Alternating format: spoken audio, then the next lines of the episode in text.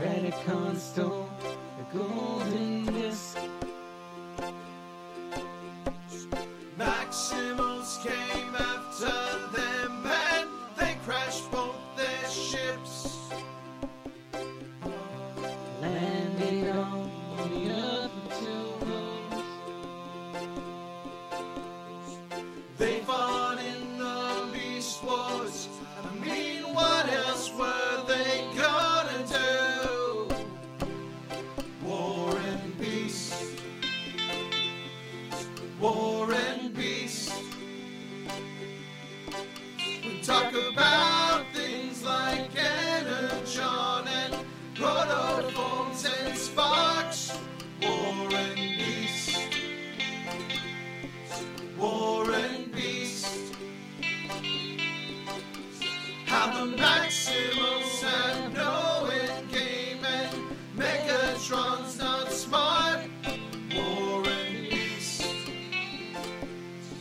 War and peace. War and Beast. Welcome to the War and Beast podcast, the podcast that sometimes just wonders what the hell the animators were thinking when they were making character designs. I'm, I'm Greg. I'm Emily. I'm Jordan. And I'm Kendall. And this week we are reviewing Season three, Episode four. Uh, it's an interesting episode. It's The Cutting Edge. Uh, it's probably, I, I want to say this is probably one of the lesser episodes for this season. Oh, yeah. It was terrible. Um, yeah.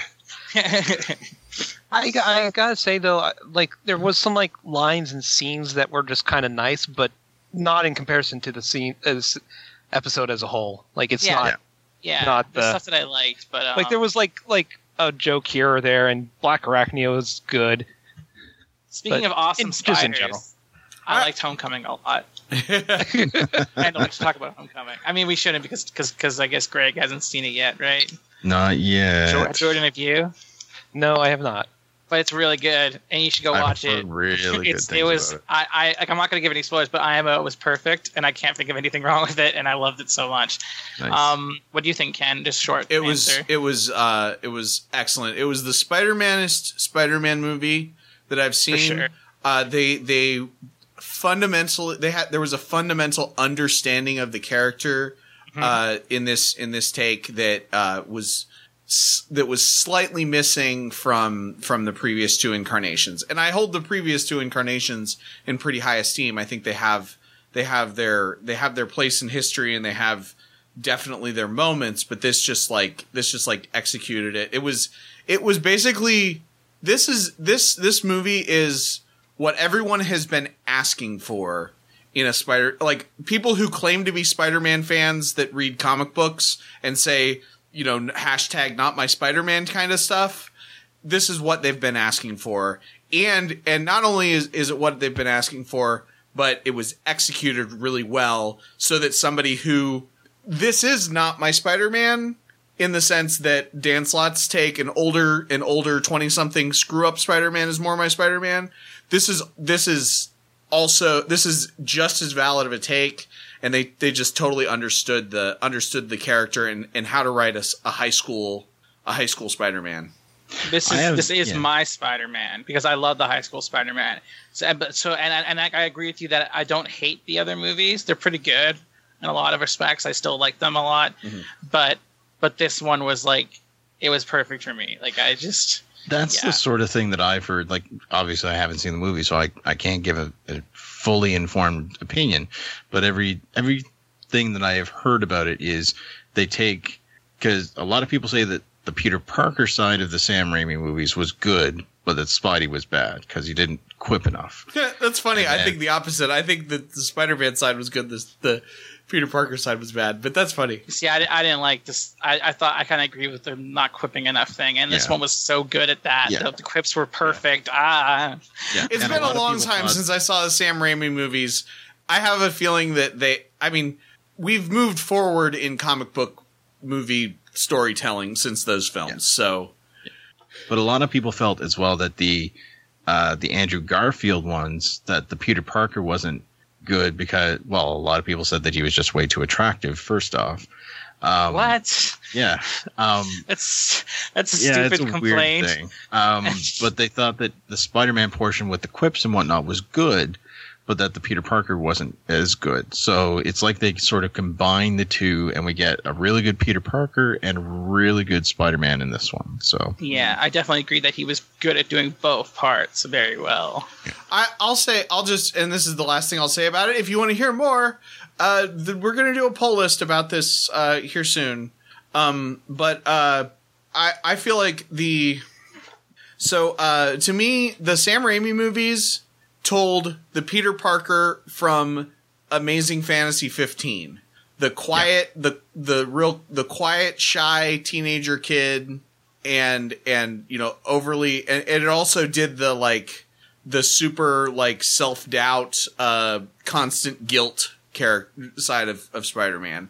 Yeah. Um, then the Andrew Garfield, it was, was the closest to, to the Dan Slott run, like the, Like the sort of older, he's a different kind of awkward type character. Um, uh, he's not, he's not really, he, he still has like a sense of humor even when he's in, in the Peter Parker identity. He's not super self-serious.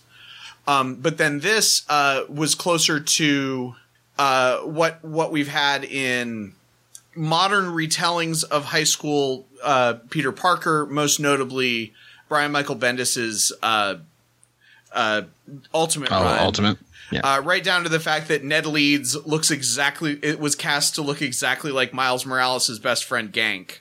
He, he also is the. He is Ganke. He is Ganke. Like he does a Lego everything. Right, the, right, that character right. is entirely Ganke, and like I think they should have just called him Ganke. Right. I don't know why they didn't. I don't know why they decide unless unless it's like because they want to do because they want to put him in that role. Even even if like they're gonna put Ganke in later with like with even if they have Miles Morales later is what I'm saying, that character is Ganke like already. Yeah, so yeah, like yeah. you can't have two of the same character. Right, so right, right. I think I think it's yeah. I well I think it's because they wanted to foreshadow because isn't Ned Ned Leeds is the original Hobgoblin, right? I think I don't so. Think yeah. So I think Ned Leeds dated Betty Brant for a while. Yeah, and I mean, Dan um, was yeah, but he was the Hobgoblin. I thought he was too. Like Peter's friend. Stuff. He he is, no. and that's why it was a big oh, reveal. Are you thinking? Sorry, about, this um, is a spoiler from eighty-five years ago. Norman. Yeah, Harry and Green Goblin. No, I'm not thinking of that. Yeah. I'm thinking okay. of Ned Leeds I, I, is also they, Ned Leeds is also a friend. I guess he was Hobgoblin. Yeah, people yeah, and stuff. Wasn't he? Weird. Was he also Jack O'Lantern, or was that another one? Another of Parker's friends. Mm. I'm not sure. I know. I know one of Parker's friends became like came, became like a, another goblin in like Dan Slott's run. But anyways, um, he was. The last thing I'll say about it is that another thing I really liked about the movie is that there was actual teenagers playing teenagers. Yeah, yeah, yeah. Like that was really good. Like I, it actually felt like I was watching like actual high school and not a bunch of thirty somethings. And like all the actors were really good. So mm-hmm. it, it also proves you can have like. Actual high schoolers in a movie and not have it be like bad. It, like it's great. Like, mm-hmm. yeah. And I do want to say that I liked Ned a lot in the movie, just because he probably won't. I'm not sure. Like a lot of love is going to come to like Peter and all the other characters, but I think Ned was a great character, and I adored him. And the, that's what I'll say about it. The only character that I didn't like was was M J, but I liked M J. But also, I don't like M J in general. So actually, I liked her more than I like her like in the comics. So that's a good that's a good thing. Like, man, when they undid Peter Parker's marriage, like I was along with everybody like pretty upset about that. But like I've I've revisited comics where where from during their marriage and she is the worst. Like I don't know if it's just because pe- it's hard to like people didn't know how to write women in the nineties or what. It's probably like, the case. Like uh, I, I think it's I think it's probably I mean, and she's been she's she's had she's had her roles since then uh, as a character. And yeah, probably if they brought her back as a love interest, they would they would know what to do with her. But she just like especially especially like especially like married women. I, I feel like Mara Jade, this happened to Mara Jade in the Star Wars universe as well. Like once she was like married and had a kid, she was, they, they changed the way her character was written th- so that it lost kind of the edge. Yeah. And, uh, yeah, so I don't know. But I liked, you know, I was a, I'm, you know, I wish that, I wish that Peter could still be with uh, Carly Cooper.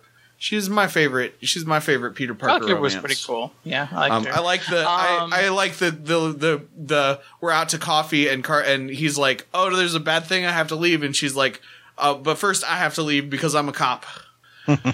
um. So this. So uh, my opinion of this episode is that I actually really enjoyed the episode, uh, but also the Maximals are the worst in this episode.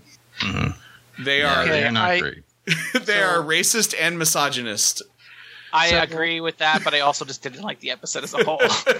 So I wanted to point point out I kind of checked out during the Spidey talk because I didn't want to pay attention to spoilers, but I had we didn't had spoil to, anything except for yeah, the, I, the know, fact I know, that M J's I know. in it. But, it's kind but, of a spoiler um, that M J's in it. Um, but that was because also I was also in part looking up some information like the air date of the episode being in ninety-eight, and the fact that Austin Powers International Man of Mystery came out in ninety-seven. So, uh, and to answer of Greg's question, I think at least some of the people working on this episode were thinking of raptors with freaking lasers on their heads. Oh, God. You guys hear that? Uh, except for the line is sharks with freaking lasers on their heads. I but know. yeah, yeah, no, no, no. That's, I like it. I like it. I like this episode more now. No. Because I, mean, I don't care. Were the best. Were, were one of the best parts of the episode yes. was the raptors. I don't care so. what what Zach says. I'm gonna drop the. I'm gonna drop the gauntlet here. The uh, the first Austin Powers movie holds up really well.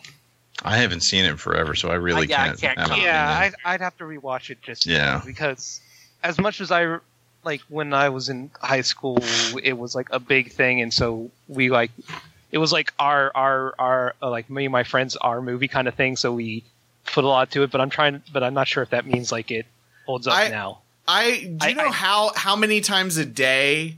I say that some some geographic area on a T V show looks surprisingly like Southern California. A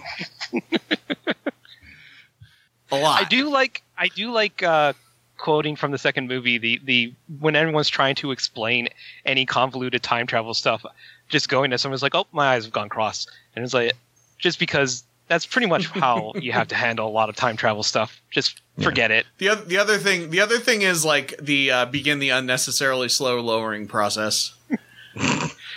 Well, I, I do, I do, I will say this about Austin Powers, the first movie. The the commentary uh, track is wonderful. I love some of the things that they were uh, that like Mike Myers and and the others are saying, and they talk they talk about like they talk about things about the movies, but they also go on tangents.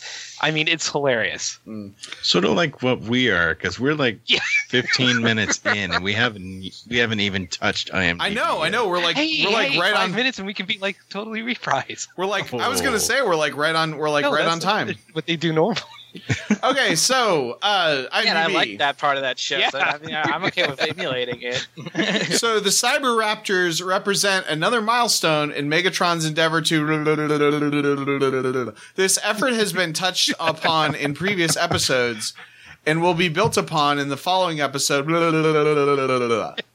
In case you haven't realized, Kendall is doing that so that he doesn't spoil this for the, for any listeners who uh, are following along and See, watching if episodes. It, if, if I was doing that goof, I would just say "lolly lay low" whenever I had to say spoilers. All right, some Al- people will get. Although, although not named, Shaq and Una, the two cave children, make their debut. So, if Una, uh, this just occurred to me, if Una it was named in this episode. Then, um, by some stretch of the imagination, you could say that this episode passes the Bechdel test. Oh, God. Which makes up for all of the misogyny. Um, nope. Uh. Nope. The, uh. the animation, texture, and overall look of the Cyber Raptors clearly show how much the C G I technology and quality has advanced since the series' beginning.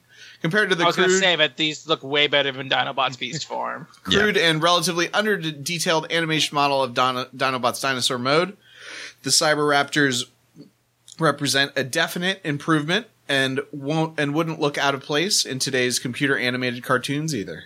Yep, I was a bit. There were some as opposed to the kids, which are abominations. Yeah, it's uh, yeah, not exactly sure what they were thinking there.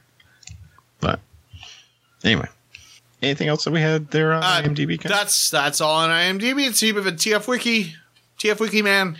Okay, so, um, okay, it mentions an anim an animation technical error, but I'm not really sure if that was just just something a, a thematic thing. But they mentioned that when Optimus is singing over Ra Rat Trap's comlink, uh, his voice loses its uh, usual electronic flanging effect. Oh yeah, that's right. I mean, there's let's hear that one. um. But then there's also some continuity errors where it I hope mentions. No one's scared of thunder listening to this. That is an actual phobia. I forget what the term is, though. Of course, it's an actual phobia. Yeah. My wife has a very big phobia of thunderstorms. Oh. Mm-hmm. um, I have a philia for them. The proto-humans are much more civilized, having invented clothes and some rud rudimentary society than their than their ape-like behavior in their last appearance. Either they're very fast learners, or the Beast Wars have gone on for a really long time. Mm.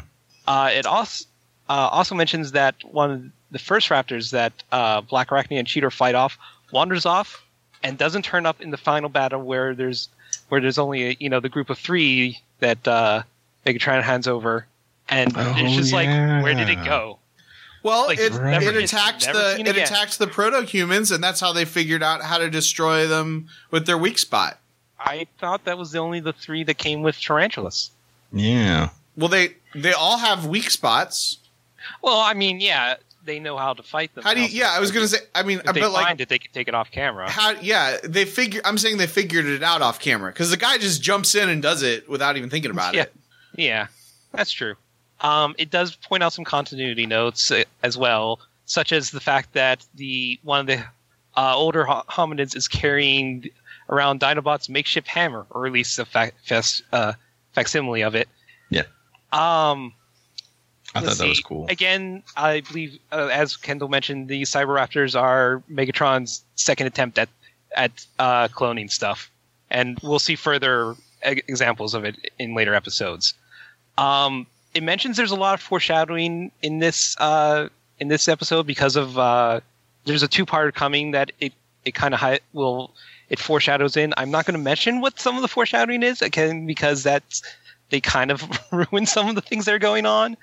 Yeah. But we, we're probably going to point out some of the things that are like, oh, this is this is like a hint or something, not just just not what it hints at. Yeah. Um, and then after a season of going solo, Tarantulas is once again working for Megatron under undisclosed circumstances. Yeah, that was weird. Yeah, it just it just he's just there. I yeah. tweeted about right? that. I was like, "This is weird. He should not be. He should not be working under Megatron again." No, uh, it's it's because they're. It, it's because I, they made friends when before at the end of last season. Well, like, yeah, but like, like I, I felt like that was like that was like a, a temporary thing, and then I felt like I feel like if they they lost when they lost that fight, Tarantula should have like hit again but, or something. I think it would have made more sense. So, but whatever. So this is my this is my. Headcanon, I guess. Headcanon, I hate that word. Um, I don't.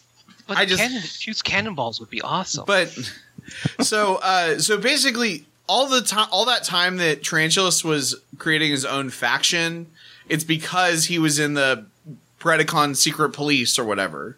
That's the only reason that he was that he he's actually loyal to the Predacons.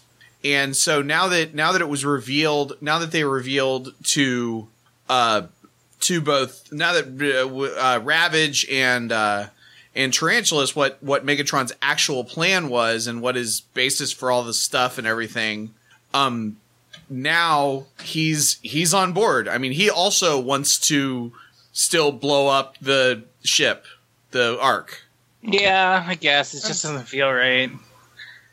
Well, yeah, um, because that that retcon at the end of last season was bad, but. Uh, But still, I think that's what they're going for. At this point, I wouldn't be surprised if Tarantulas is, e even if he doesn't want to blow up the ship, it is a very important, like, uh, I guess, uh, part of like the war. Like, it is a turning point, a battlefield that you would want to hold control of. So he's at least willing to work with Megatron to get to get control of it, if not to actually, you know, destroy uh, Prime.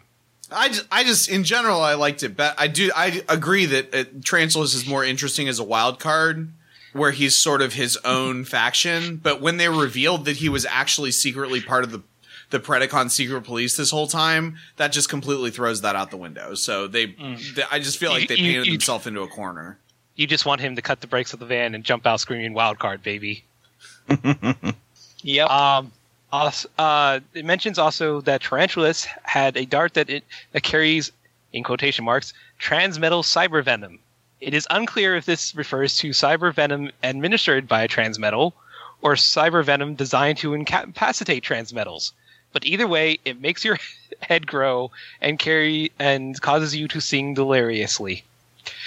Uh, it gives two real-world references, uh, mentioning that Megatron exclaims, "Cry havoc and let slip the dogs of war," a quote from Shakespeare's Julius, Julius Caesar. Julius Caesar, yep. Yes. Mm-hmm.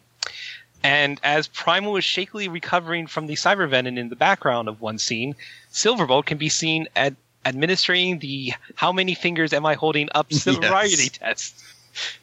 I noticed that too. That was hilarious. Uh, and then there's some trivia bits here. This is the first and only time a proto-human is hinted to have been killed in an episode. Yeah, we'll we'll get to that because it's in the opening. However, it oh was, yeah, yeah, it was that. an older specimen who may have already passed along his genetic material long ago, thereby It uh, theoretically preventing any uh, alteration to history that would involve erasing anyone from existence. Mm-hmm. Or he just didn't matter. There's that too. This episode features the only time Tarantulas uses his spider leg guns in his transmetal form. Yeah, I noticed that too. That was a bit weird. I didn't notice that. I, I, was, I, like, I was a little distracted at that point. I like this trivia bit. The invention of the club appears to have led swiftly and mercifully to the invention of pants. uh, Death Charge arrives at the Ark just in the nick of time without any previous established in the episode, making his introduction in, into this episode uh, uh, into this episode's plot a bit of a do, deus ex machina. Yeah. I thought that finally- was I thought it was great because uh Like, like he, I like, I forgot he existed. Yeah, I mean, like, as as as itself, it does seem like a little surprise bit. But if you've been, you know, like watching the others, you at least know he exists. So, I guess it's just that the episode itself never made it clear that he is kind of more willing to be working with them. Right, and well, and also like he's sort of yeah. I mean, up the the, the arc, his character arc has been like, I, I'm not helping you with anything, and then I show up yeah. at the last minute. Yeah.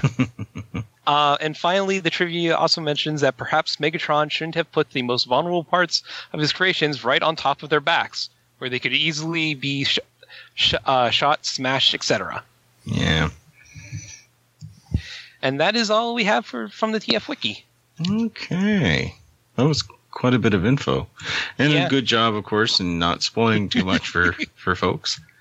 Uh, cause yeah, that two-parter that was alluded to is, uh, what's coming up, uh, after this episode, actually. Uh, but we will get more into the foreshadowing as we progress through the episode.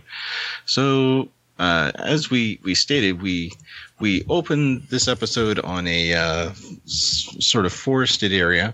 We've got a, a bunch of the, the hominids all walking along, and one of them, of course, is carrying Dinobot's uh, improvised stick and rock into a sort of a sledgehammer type device. Who's which I thought was way. maybe like a bag on a stick for a second there, which is weird.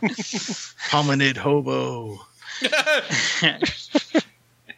Hobo with a stick and a stone instead of hobo with a shotgun.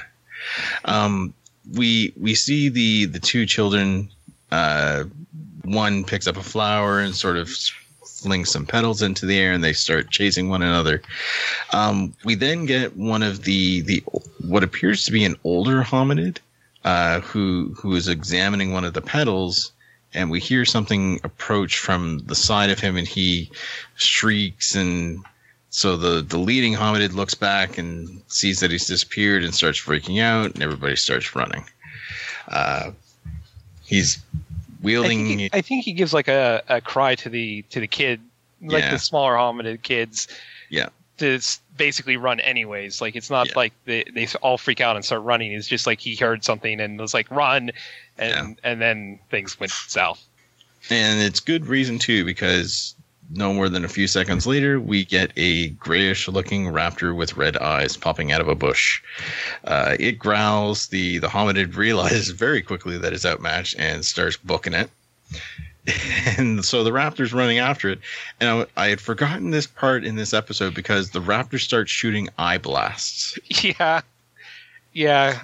I, I like the kind of build-up that they at least did for this part, too, because it's yeah. like...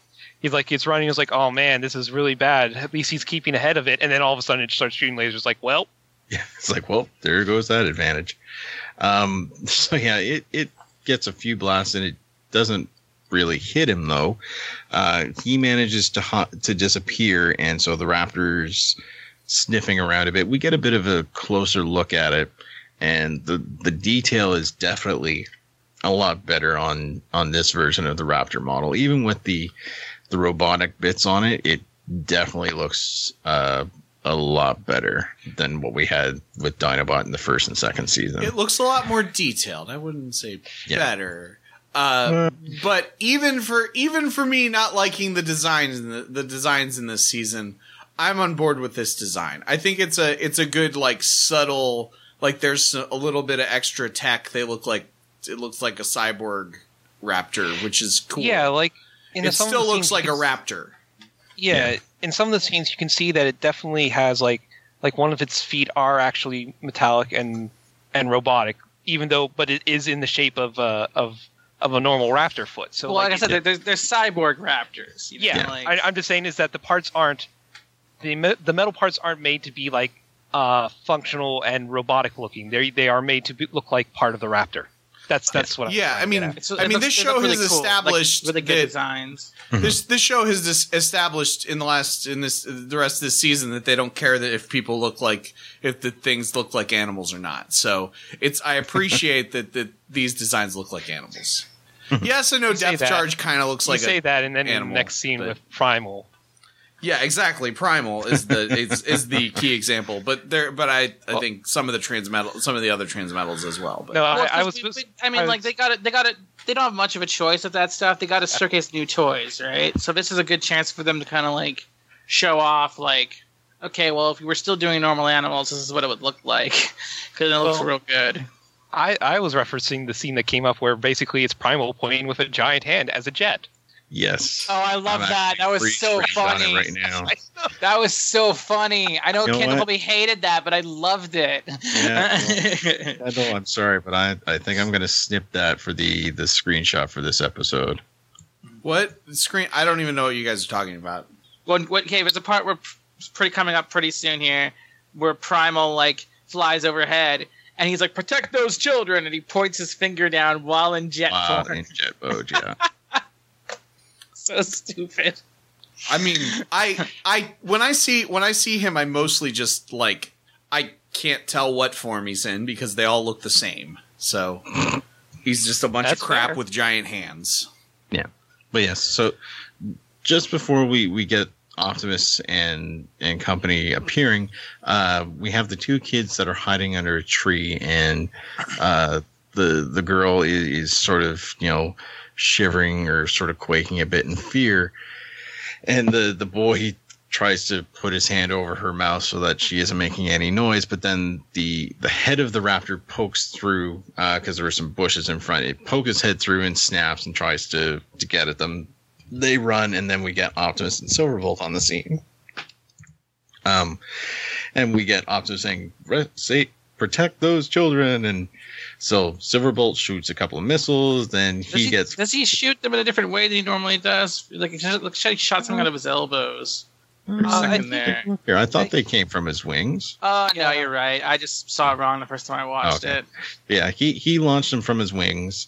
Uh, he misses, and then the raptor looks up, blasts him with his lasers, and Silverbolt crashes into the ground. So we then get Optimus, uh, who transforms and... shoots at the, the raptor. Well, no, he shoots a, as as a plane before he transforms. Oh, yes, that's right. Yeah, no, he after he transforms, he shoots first. a rock, and the rock yeah. falls on the raptor and squishes it. Yep. Yep. Yep. So the raptor's taken care of. Um, Silver he transforms and then lands, and we've got Silverbolt who's sort of nursing his his shoulder a little bit. Um, the the two children sort of look up in awe of Optimus and are ready to worship their new and shiny they look, god. They look horrible and yeah. and disgusting, and I hate them.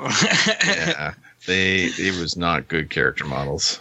I didn't mind them. I mean, I just feel like they look this like children versions of what we've kind of expected the early human people to look like. I mean, they didn't look they didn't look good either, though.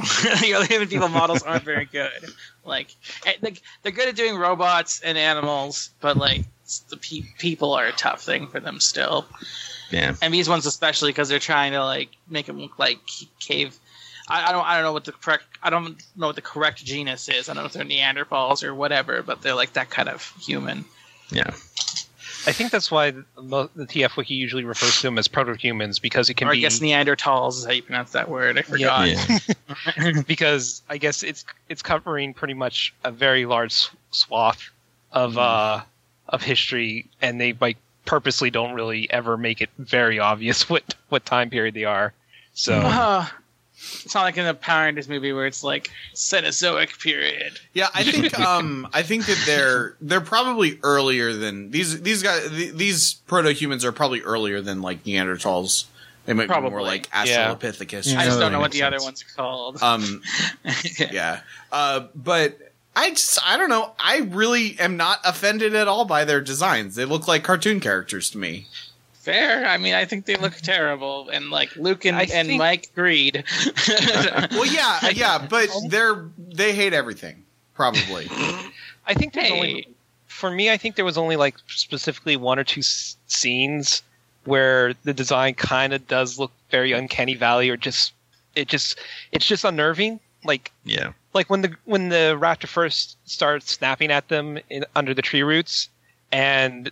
And they like they ran and like the girl was screaming like right front and front and like front and center of the camera. Yeah, they have a, Th- that image was unnerving to me for some reason. They have a like, lot of awkward facial expressions that don't look yeah. natural. Yeah, and that's what it is. No, I, I agree. Think. Like the, yeah. the screenshots that I shared in particular had like some really weird ones. And you, if, listeners, if you didn't see yeah. them, you can go onto my feed and they'll probably still be there. Just a, a few days ago, Monday. yeah. Unless enough people got freaked out and asked you to take it down.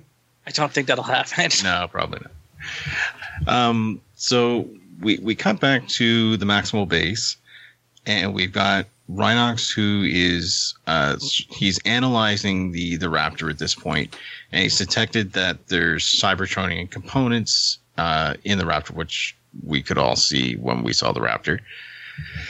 So... Uh, Optimus basically deduces, oh, Megatron's behind this, uh, cloning long dead rap and Rhinox is like cloning long dead raptors and infusing them with transmetal technology. So, and he's like, and there's possibly others. So Optimus is like, which means we could have trouble. Um, speaking of trouble, we then cut to Rat Trap, who's walking down a hallway. And he's walking by a door, and I'm not sure why, but the door announces that it is opening. it, it announces it's opening so that Rat Trap can be warned it's going to open and move. It's a, it's a top secret area that no, nobody's really supposed to be in there without special clearance. So, yeah. of course, they want want to know if if anyone's going in or out of it. Mm-hmm. Yeah. Makes but, yeah, so the, the he manages to sneak around a corner. And looks on as Black Arachnia exits the whichever room this was. Uh, and then it announces that the door is closed. Uh, as she sort of looks around. Yeah. And she's holding a thermos. The door is ajar. No, silly, the door is a door. There's my dad joke for the day, folks. I'm sorry. The I got my uh, my... snare drum right here, but the cymbal's way over there. I can't do a room sound. Yeah. But yeah. Um, so, yeah, we've gone for a little while with our little tangent at the start of this episode. So why don't we take a uh, really quick break, and then we shall get right back into it so that we can blow, well, sort of get through the rest of this episode quickly. I mean, I don't think it'll take us that long to get through the episode because it's not a very good episode. no, no. See, I, t- I actually like this episode. This is weird. Sorry, Ken. I don't understand. Right back. Captain Caveman! Set free by the Teen Angels from his prehistoric block of glacier ice comes the world's first superhero, Captain Caveman. Now the constant companion to the Teen Angels, Brenda, Dee Dee, and Taffy in their hilarious and sometimes scary mystery missions. Get ready for Captain Caveman and the Teen Angels! All right. So everybody's good to go? Yeah. I'm joking, yes. All right. So, three, two, one. Did you just clap? Are we supposed to clap? I do, in order to know where the Sorry, break ends. do it again. Let's do it again. Three, two, one. And we're back. We did barely didn't know when to clap. Just you. No one has to know about that. Behind the curtain. Party in the kimono. Yep. Yeah. But yes, so we we get uh, Black Arachnia, who's exited out of this room. She's holding some sort of a canister. And after she exits and starts walking down the hallway, uh, she gets bumped into. Apparently, they brought the, the two hominid children with them. Yeah, and so we have an we have an episode with kids, which is already a bad thing, and now we have an episode with, but they're not just kids; they're proto-human kids, so it's even worse. Yes. So they bump into her. She drops the can- canister. Uh, it opens up, and it looks like there's some sort of maximal. It almost looks like, you remember those those film reels, reels in yeah, yeah, like, like on old projector. Exactly. It almost looks something like that. Her old. T- uh, I thought it looked holders. like I thought those were just her pogs. Yeah, it's just her pog collection. I don't know what Rat Trap's all been tizzy about. They all well, see, they all had. Well, maybe they were simple, his pog collection. Yeah, I was gonna say they all have. So that's my slammer. You see, the Predacons play for keeps. Oh shit! That was banned in our school. But yeah, so. Black Arachnia is a bit flustered. Uh, she turns around, and we then get Cheetor, who nearly runs into her. And speaking of flustered, Cheetor's uh, balls drop. That's he discovers one way of putting women. It, I guess. he he certainly seems to uh, to be having a uh, a thing for Black Arachnia in this episode. I was going to go with cyber puberty. Yeah, sort of like the only fembot around. So uh yeah, I don't know. I don't I don't like I don't like Cheetor being creepy. I mean, like, I just maybe it's maybe it, it doesn't help that I just finished watching a movie with like the two best teen boys ever because they're such good boys in that movie. Like I, I love them, and I'm talking about Homecoming, of course. But like Cheetor is like totally not a good boy. He's being a gross teen boy right now. Yeah, he he well, certainly. Uh, I was gonna say. He doesn't really have any good role models to look to at the moment. Well, he's got, I mean, he's got Silverbolt, Optimus. I don't know. Silverbolt's like, not being a really good role model. He's not good. He's not good this episode. This that's episode. for sure. That, no. That's absolutely yeah. true. Everyone's terrible this episode except for Black Arachnia. Yep. Yep. I'm glad. At least, at least that's one thing we can agree on. I I do say I think though Primal must have some very good patience with those kids. Mm, I mean, I guess I, Optimus isn't that bad, but he's not good either. He's yeah, kind of he's neutral. Like, yeah, he's he's not stepping in to help. Yeah. Oh, I'll should. I'll I'll throw in I'll throw in the things that he does that are bad. Don't worry. Okay. We'll get there. We'll get there because he's he's uh he's just as he's just as racist and sexist as everybody else. Oh. Okay. I, I think I know where you're going with this. Um. So yeah. We get a bit of an awkward moment, and of course Cheetor offers to try and help her clean stuff up. She's like, no, I don't want any help. Um, he lingers way too long with like putting her against yeah. the wall, and it's really uncomfortable mm-hmm. and not cool. Yeah. yeah. um, so, and Rat Trap, of course, is watching all of this, and then he scurries off. Uh, we then cut to the, the command center of the base. Like, I think they're trying to get, they're really trying to get across that he's going through an awkward teen teen fra- phrase phase here. But, yeah. But like Emily says, it's it's coming off a little more on the creepy side than awkward. Yeah. Yeah, I mean, like, yeah. Like, I, I was a teenager, but I didn't, like, and, like, I, I had urges, but I didn't, like, um, I didn't make other people uncomfortable with that. You know, I kind of kept to myself. I mean, well, by the time we get to the end of this episode, I'm pretty sure that Cheetor is, is, is, he's logging onto Reddit. Yeah. That's, that's all I'm saying. No, you're right. He's, like, fucking friend zoned again. He's going to put in, like. Yep. Yep. Yeah, it, um. I, I'm going to fully admit, as a teenager, I, I'm sure that there were some slightly creepy moments in my adolescence that I am not too proud of, um, but nothing quite.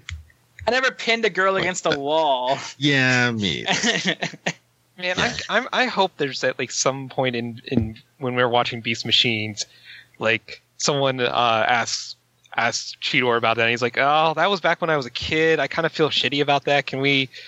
Like, you know, maybe. I don't think it's ever going to happen. It would have been. You're going to reference this yeah. specific episode? uh, like, I mean, like, I know, I know how Cheetor gets in Beast Machine, so I doubt that's going to happen. Yeah. Yeah. But yeah, so we we've got the the kids. They they sort of jump onto one of the seats, and uh one of them hits the console button that starts to make the chair turn while the other is sitting in it and starts spinning really, really fast. I hope we're lucky that they didn't, you know, projectile vomit like on a carnival ride or anything. Oh god, like that. That would have been terrible. Like, yeah. What was that, Problem Child or Problem Child two? That Problem Child two. Yeah. Yeah, and that, that was quite was... possibly one of the grossest scenes I yeah. think I've ever seen in my entire life. And I had completely blanked on that. I had managed to scrub it from my memory for the longest time, so thanks, Jordan. I'm not grossed out by a lot of things, but, but vomit scenes are things that gross me out. Yeah. Um. So yes, we. So while they're playing with the chair, um, we've got all the Maximals uh, sort of huddled around the, the command console in the center, and Optimus announces that someone needs to escort the kids home. And, and it's got to be the lady. Yeah, he's like, Black Arachnia? She's like, uh, me? Uh, why why don't you give it to somebody who can fly? Which, you know, does seem sensible. I mean, I know what you're saying here, Kendall, where it's like, oh, they're kids, lady, but that's not what he says. And I don't think that's what is. I think he's like, I don't think he's like, he's like, you know Megatron better than anybody, so you do it. And I mean, like, it's there also is, kind of this. Yeah, she knows Megatron better than anybody. Uh, she's, she's. She was a protoform for like half the war. Like, they've been fighting against Megatron for a long time now. They all know Megatron's tactics pretty well. But she was like right at his side, kind of thing. Like, she was kind of his, almost like his lieutenant for a little bit. But like, she like, has I don't spent know. more time I, in I, the I ship think that's, than I think that's them, reaching. I guess. I, it's because it's because they're kids that she and she's a woman. I don't know. I mean, she's the they go. This is the one episode where there's kids.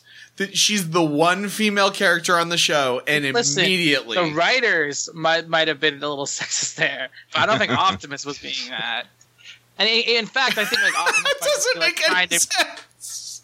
To, well, because I'm saying like the, the writers might have written it that way because of that, but Optimus's reasonings aren't "you're a woman, so it's your job." No, that's not what he says. That's not what he says, but that's what he's. It's a. I mean, it's a subconscious thing. I don't think it's a subconscious. I think. I think. I think it's because he's trying to give her like a mission to like you know, but a, a mission that's not that tough, kind of thing. But oh, oh, because she's a woman, she can only no, handle because she's used to be a Predacon. Fucking Kendall.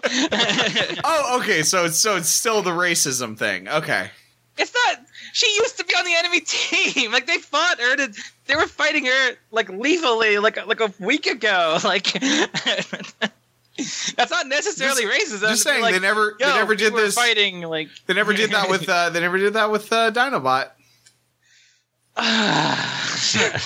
Anyway, moving on. I think they did um, actually, because they made him go on patrols all the time. So um, they make mention that their scanners are not able to register organics properly. Uh, so there's not much of a chance for them to be able to locate the, the tribe that the kids belong to from the air. So the kids are going to have to lead them on foot to where they live. So so Black Arachnia is like, oh, great, a nature walk. Uh, and Ops is like, well, it's a dangerous one, but it's necessary. And Cyber Raptors are Megatrons, and you know them better than anyone else. And Rat Trap is like, having been his eight little eight-legged lieutenant. And Ops is like, Rat Trap, be quiet. You see, Optimus is even do, trying to like defend her. Like, I don't know. I think I think Optimus is, is okay here. I think it cuts his author, uh, authority, though, that there is a small mammal h- hanging from his finger, swinging back and forth. Yeah, that's, yeah. That's, yeah. It's a little weird.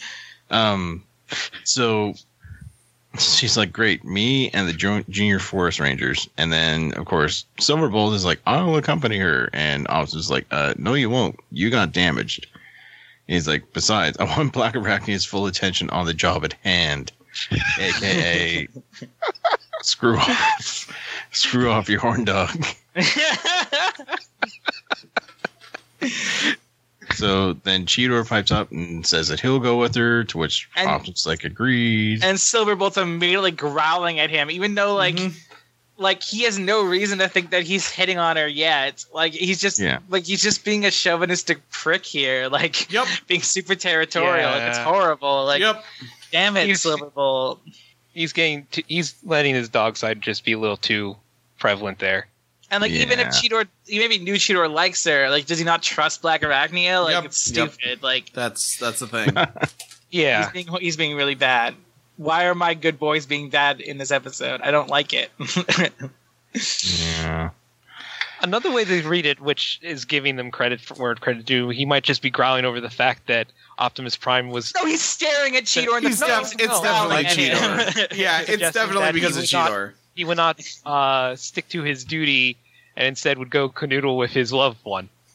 The only thing, the only, the only justification I can think of here is if there was a scene that we didn't see where Black Arachnia told him about what happened in the hallway. Yeah. Which is possible.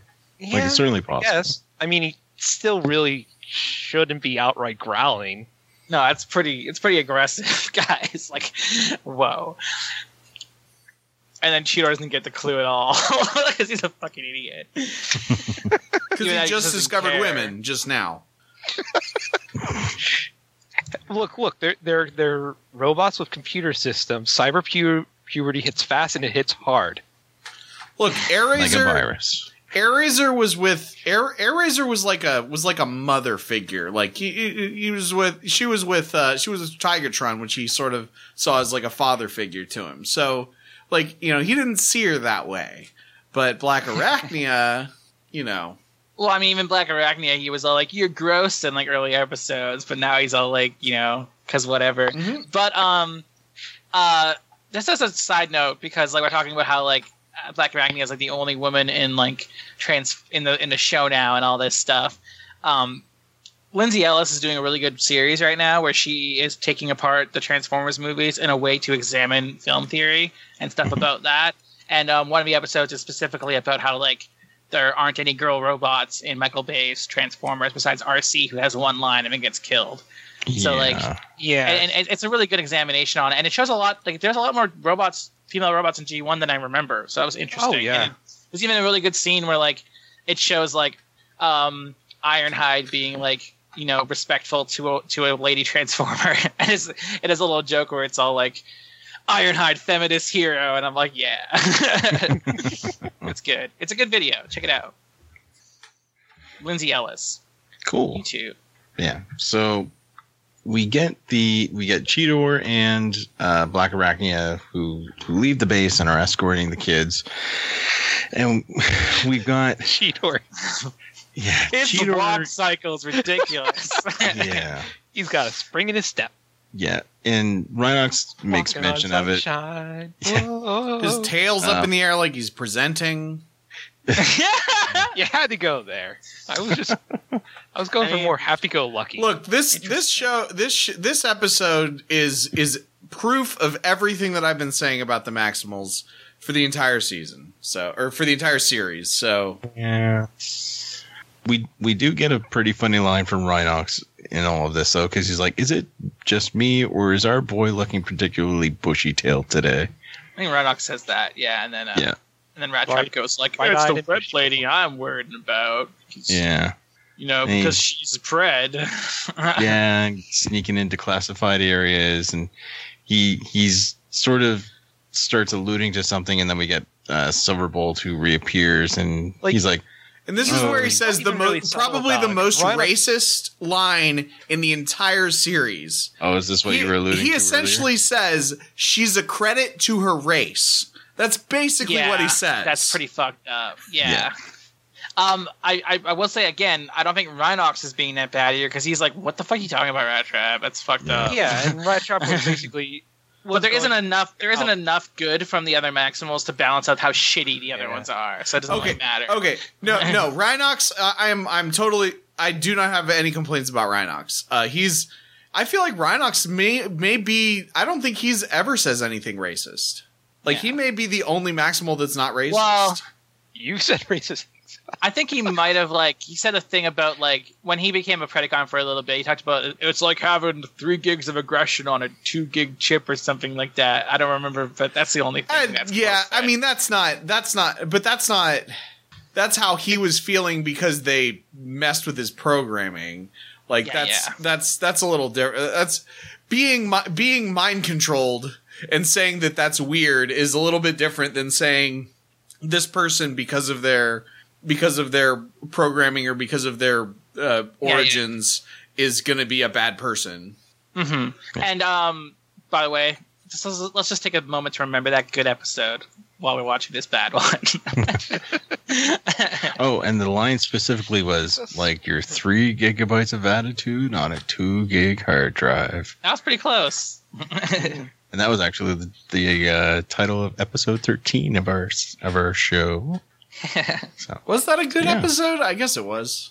Yeah, yeah it was I think definitely I a cool it. episode. I'm, I'm pretty sure. There, there were definitely yeah, it definitely had remember. its moments. It definitely had some remember, cool remember moments. Remember Scorpion not calling uh, ter- Pterosaur a smirker?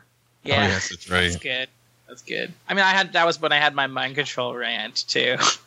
it's, it's a highlight of the series. I think we talked about Johnny Bravo and a Scooby Doo crossover. Maybe. Oh, probably because of the Apple Corps reference I made. Yeah. Oh, I remember what it, we we referenced how Michael Bay learned shaky cam from that episode too.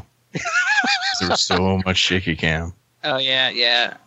So, anyways, uh, yeah. So episode. The episode. Um. So we've got Black Arachnia and Cheetor, who are walking up this hill, and the kids sort of point off in the distance. Sort of indicate, oh, yeah, that's that's the direction we need to go in. One of them tries to hug Black Arachnia's arm, and she's like grossed Fuck out off, by it. Yeah, she's like, I don't make friends, I can't stand kids, and I truly despise cute. So, and don't worry, because they're not cute, so yeah. it's not a problem. Doesn't say that yet, actually. She just says, "Don't bug me, kid. Your forehead slopes." Which oh yeah, weird. That's right. Whatever. Yeah. Yeah. So we, we then cut to, to Megatron, who I have no idea where the camera is, but he is somehow managing to monitor them. Uh, He's as, just got so many cameras out out there now. Yeah. But yes, he, he makes mention that the prey is in the field and that the, the hunt shall begin. Um, and then we get a zoom in on his teeth from when they would have gone to commercial, and that was a little weird. But... So we, we cut back to Cheetor, who's flying around one of the kids. And he's like, oh, hang on. And he's like doing loop-de-loops and barrel yeah. rolls. and As the kid's riding up yeah. kind of thing. And Black Arachnia is having trouble with her, her scanning device. Oh, you're not going to mention her really good line? Yeah. yeah. Oh, they're oh they're only young once, but they no, can no, act bo- juvenile she's, forever. She's, yeah. yeah. Talking about boys. Yeah. Um, and of course the, the little girl is sitting with like a, a half a coconut on a rock, and she, she's, she was eating it, and then she sees Black Arachnia and then immediately decides to put the, the coconut shell on her head, uh, to sort of impersonate Black Arachnia and starts mimicking her motions. I also want to point out that the reason we know this character is a girl is because she's got longer hair, even though that makes no sense because it's not like yeah. long hair is like the genetically more com- common in women than it is in, in men. It's just it's just like a gender signifier. Also, we yeah. know she's a girl because she was scared earlier. Yeah, that's another thing. I need to stop yeah, making then, these fake sexist jokes because I, it makes me sound sexist. Well, I felt like I felt like that joke was you criticizing them for being sexist. Yeah, I know, I know, sexist. But you know, but I, I made a joke like that on Teenagers with Attitude, and when I listened to it, I was like, I just sound like I'm being sexist there, so I need to stop that. It's it is hard to tell sometimes between like if if a satire is too um close to reality, it can be indistinguishable. Mm-hmm. Yeah, yeah. It um so. Black Arachnia, like we're getting, so we're getting a bit of hero worship here as the as Black Arachnia's. Smacking when you that look at her, yeah, she's work, smacking the, con- kid, the scanner. And the kid imitates smacking. Yeah. I'm like, yeah. well, at least she knows how to handle a T V if it ever goes on the fritz. Yeah, it's funny because the scanner, um, we actually get to see what's on the screen at the scanner at one point, and it's a backwards question mark. So weird. Even the yeah. scanner is is confused. Like, I don't fucking know. But uh, Black Black Arachnia looks at the kid who's wearing the coconut helmet. Oh yes, and this is where she she makes the mention. She's like, "Let's get this straight, okay? I'm a Black Widow spider. I don't make friends. I can't stand kids, and I truly despise cute." She says that. And then Cheetor lands. He lands and, before she says that, but yeah, he's like saying that she's. Yeah. I think it, it, Cheetor thinks it's cute that the kid's like imitating her, and then. Yeah. But yeah, after after she after she totally tears into his kid, the kid's like, eh, because like he can't yeah, understand. She's like, eh, she can't understand. She gets a smile on her face, and Black Arachnia like throws her hands up. It's like, oh, it's pointless. How do you squelch someone who communicates in cave paintings? Is what she says. Yeah. And then Cheetor's like, she just thinks you're kind of cool, and um. You know, like, you know what? Uh, and she's like, don't even fucking start with me. uh.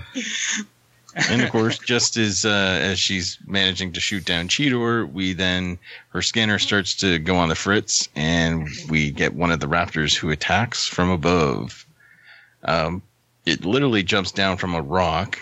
And so Cheetor manages to grab the kids and leaps up into a tree. Black Arachnia shoots the raptor, and it doesn't really phase it at all. So Cheetor decides to show off and f- does like a half gainer in the air off of a tree branch while leaving the kids in the tree, shoots the raptor, and the raptor immediately shoots Cheetor off of a cliff. Yeah. He goes flying. Uh, Even Black Arachnia is shaking her head at that. It's like, fucking yeah. hell. This fucking idiot.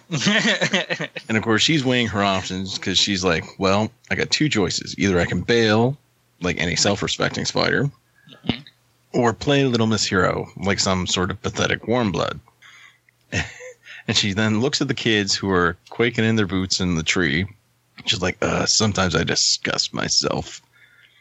So she comes out from behind the rock. She shoots her, her little leg guns at the raptor, who squeals. Then she transforms in back into a spider. These kids would have been traumatized, wouldn't they have? Yeah, no. I, I, think, I don't, I don't care how cool Black Arachnia and her, how heroic she's being here. It's still a giant spider leaping at you and grasping you with its legs. It's a cool maneuver, though, where she jumps and then yeah. she gets like a web and like starts like rappelling down the... the cliffside, like, but holy shit, that'd be terrifying. Yeah. I'm just imagining that the t- if it wasn't for the fact that they probably were just terrified already and everything was happening so fast, that if they just took a moment to process what just happened with Black Arachnia, they would be traumatized terribly. I mean, yeah, yeah, they'll be traumatized, but like less traumatized than if they were shot with lasers. Yeah. I mean, well, they wouldn't and, be traumatized well, they, then. They took, they, they took men. It took mental stress rather than physical stress. I, and, and I mean, and I will say, and also I'll say, like, Jordan the giant spider thing, like, she's probably tr- gone back and forth between robot and beast form in front of them before. So it's not like they've never seen her in spider form. I mean, we have no evidence to suggest that they have seen her in spider form before this, but it's Look, possible. Uh, lots of stuff happened off camera this episode. the the the dude the dude fig- they figure out how to kill the the raptor later off camera. Uh, Black Arachnia has her chit chat with Silverbolt off camera. This is this happens off camera. Lots of stuff happens off camera. This is a dense episode. They couldn't show us everything. It's like it's like Law and Order. They they can't show. Sure. Them. They can't show him traveling because there's too many scenes. Yeah. So Bla- Black Arachnia manages to to land the kids um, right next to to Cheetor, who's sort of laid out on the ground here. Uh, the raptor is up above them and sort of you know screams a little bit and then goes off. She turns back to him and uh, she's like, "Okay. Here's the plan. You fly the brats back to base, then come and get me." And she was like, "Well, that's not going to work because I can't fly. My jets got damaged in the fall." And she's like, "Oh, great. I get stuck with the one cat in the world who lands on his head." It's real good. Yeah. Black um, Arachnia is just savage this episode. I love she it. She is. She She's is very just brutal. Not, she, is not, she is not playing up with any of this. Yeah. Um, so both of them try to radio back to base, and it's not working for either of them. They allude, they suggest that you know the signals are getting jammed because, of course. And then, of course, uh, there are like three guesses as to who it is, and we cut back to Megatron, who is like, "Oh, it's me." Which he answered me. That for himself, which I really I liked that a lot. Like I watched it, and I was like, I was like, so the. It yeah, it didn't need to be it didn't need to be said because there was the implication, but somehow it worked. Yeah, it it totally worked. No, it was a good scene, and we get um, Inferno beside Megatron now, uh, and he's like, "Oh, the traitorous can now be destroyed, royalty, and the cat as well." And Megatron's like, "Yes, but not too quickly, for I have a greater plan in mind." I mean, he says so, yes. Yeah. Even the subtitle has three S's here. um, we get uh, he turns his attention to to Waspinator and the returning Tarantulas and tells them that they had to get to their mission. Uh, Tarantulas is holding some funky type of gun. And he's like, "I get a chance to field test an amusing little device I've developed." See, that's the thing about it, too, is that he's like, "A pleasure, Megatron." Is that he's being so subservient to him, it's yeah. kind of like annoying to me, but whatever. I don't know, so, like, uh, to me at this at that point, like, he, him being like, "Oh, like, with pleasure," not, is more of him just being like, "Well, I'm stuck with this, so I might as well just play it up." He did seem like he was more happy that he got to test his new weapon yeah. out more than yeah. anything. That might be it, I guess. Yeah. But uh, Megatron... Uh, he's like, "Oh, and you'll have some company too, and what can o- what I can only describe as an easy bake oven-esque machine has three more raptors." It's a monster-matic. Yeah. Creepy crawlers. But uh, so we've got three more raptors there, and um, and then we get Megatron with his cry, "Havoc, and let's slit the dogs of war." Um, we then cut back to Which, the Maximum I gotta, Base. I gotta say, every time they actually quote Shakespeare in this show, like I'm always, I always do a double take. I'm like, is that actually a Shakespeare line? Because sometimes they say things that sound like Shakespeare, but they're not. And it's just like, I don't know. I really like it because this sh- it's it's one it's just one of those things that this show has a lot of like sort of Star Trek references and Star Trek parallels. And, well, and that's really just one of the most Shakespeare overt things. Until you've heard it in its original Cybertronian. Right, right, exactly, exactly. Um, I, I just, I just really, I, uh, I, I really, I just really appreciate when they, when they do throw in the Shakespeare. Uh, for for whatever reason, it just it makes it, it makes the show seem more highbrow or something. Yeah, Kendall, I hope you got that joke. Yes, I, I did. It, yeah, okay. uh, from he's um, made the Klingon joke. He's, he's made once. the joke. Yeah, yeah, yeah. yeah. yeah. From um, uh, the from my from the second from best the Star Trek movie, um, Undiscovered Country. Yeah, second best Star Trek movie. And what was which the first? One, which was Undiscovered Country? Undiscovered Country is is is Star Trek six. It's when they uh, when they make peace with the Klingons, and yeah. uh, Christopher Lloyd is is. That, is, that, a bald is a yeah. Go sorry, go ahead. No, I was just saying. Was that the one where uh, Kirk got thrown onto like a prison planet? Yes, yes, and, and, and, and he's. Am I, am I doing okay here? Because I my, my oh oh oh I think we lost. I'm just cutting out. Oh, she's cutting in Uh-oh. and out. Yeah, yeah. He goes, yeah, because they, they got like framed for murder, and uh, yeah. and and Worf's dad defends them or something. It's I don't know. It's if it Michael was his Doran dad or his grandfather or his Am grandfather. Yeah, I think. Yep. It's, okay. Yeah. Yeah, yeah, yeah. Okay, cool. Yeah, so. yeah, yeah. It's just it's it's Michael it's Michael Doran doing doing the, the acting and it's and it's weird, but he's related. Yeah, no, that's a great that's a great film. It is the best yeah. the best Star Trek film is Wrath of Khan, but see, but I, I think that's a that's a close second. All I can really remember about that is that the person that helped them escape was a shapeshifter, yes, and that t- and that took Kirk surprise because. Uh, because he gets frisky with every female, and she was female one scene and not female the other scene. Yeah. And then also he kicked uh, an alien in the shin, and he went down like really easy. And he's like, well, that was easy. And the comment was, uh, not all aliens keep their genitalia in, in the same places as humans. Mm, yeah. Yeah. Mm, Jesus. yeah. Goofiness. Goofiness. There was a lot of goofiness is what I was getting at, yes. Yeah. yeah Personally, it's... I liked four. Four four is great. Four is great whales. too. Yes. Yeah. I mean, I mean that's everything's the, better with whales. That's the rule: is that the even number Star Trek movies are better than the odd number Star Trek movies. Yeah. Uh, although I think that I think the Search for Spock was fine, and I think the first one was fine. Uh, but I do think it also, if you expand that to Next Generation era films, um, like Generations wasn't wasn't that great. First Contact was really good. Mm-hmm. Uh, Insurrection was. pretty bad, and uh, Nemesis was pretty good. So it it's interesting that it kind of that it kind of extends to the rule extends past the original series movies. A friend had that kind of theory about uh, Nicolas Cage movies for a while. That like, like like every other one or four, like basically an even number, was a good film with him, while the uh, others were, were mediocre or terrible.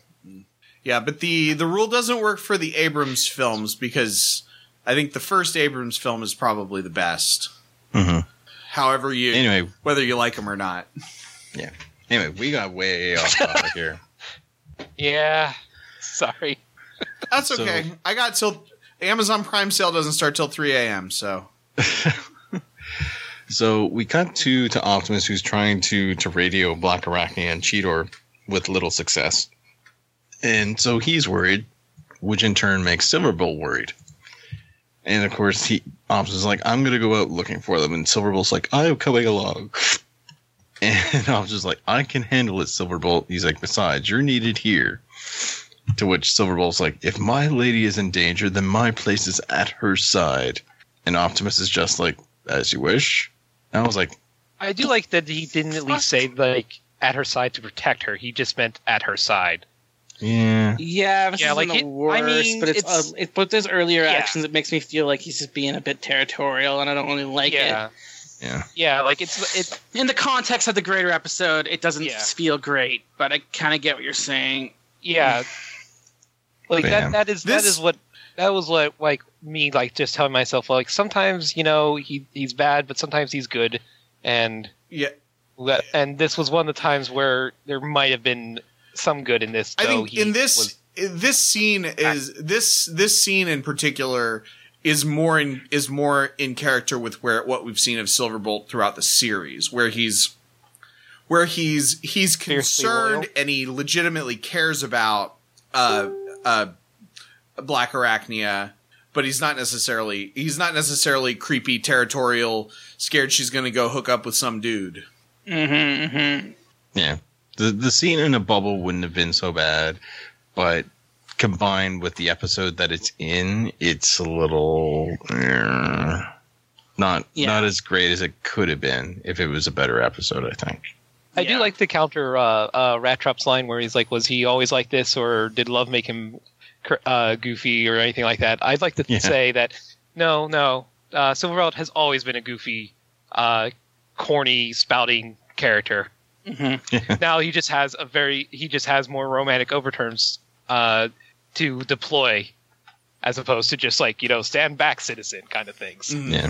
yeah. And actually, we do get a little bit of an exchange between Rat Trap and Silverbolt in this scene because um, Rat Trap sort of is like, eh, maybe the two of them just decided to take a little break. And Silverbolt's like, if that innuendo were not beneath my contempt, rodent, you would be required to give satisfaction. I'm sorry, like, I'm just imagining him pulling out a glove and slapping Rat Trap. Yeah. I challenge you to a duel, sir. Pistols at dawn. But yeah, so Rat Trap is, you know, a little myth that they go off and leave him and Rhinox to do all the work to do with setting up defenses for the base.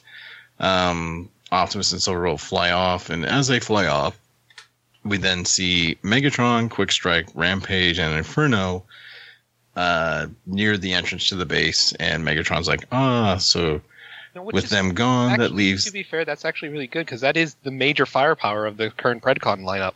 Yeah, yeah. Cause, and so Megatron, of course, is like, ah, so the base is left with minimal support.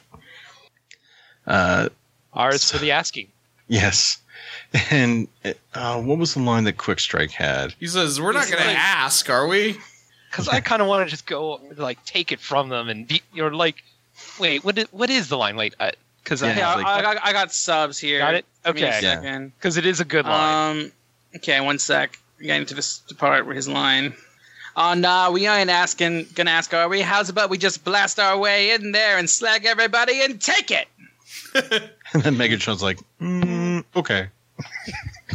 See, like, I, literally, I don't know. That is the line.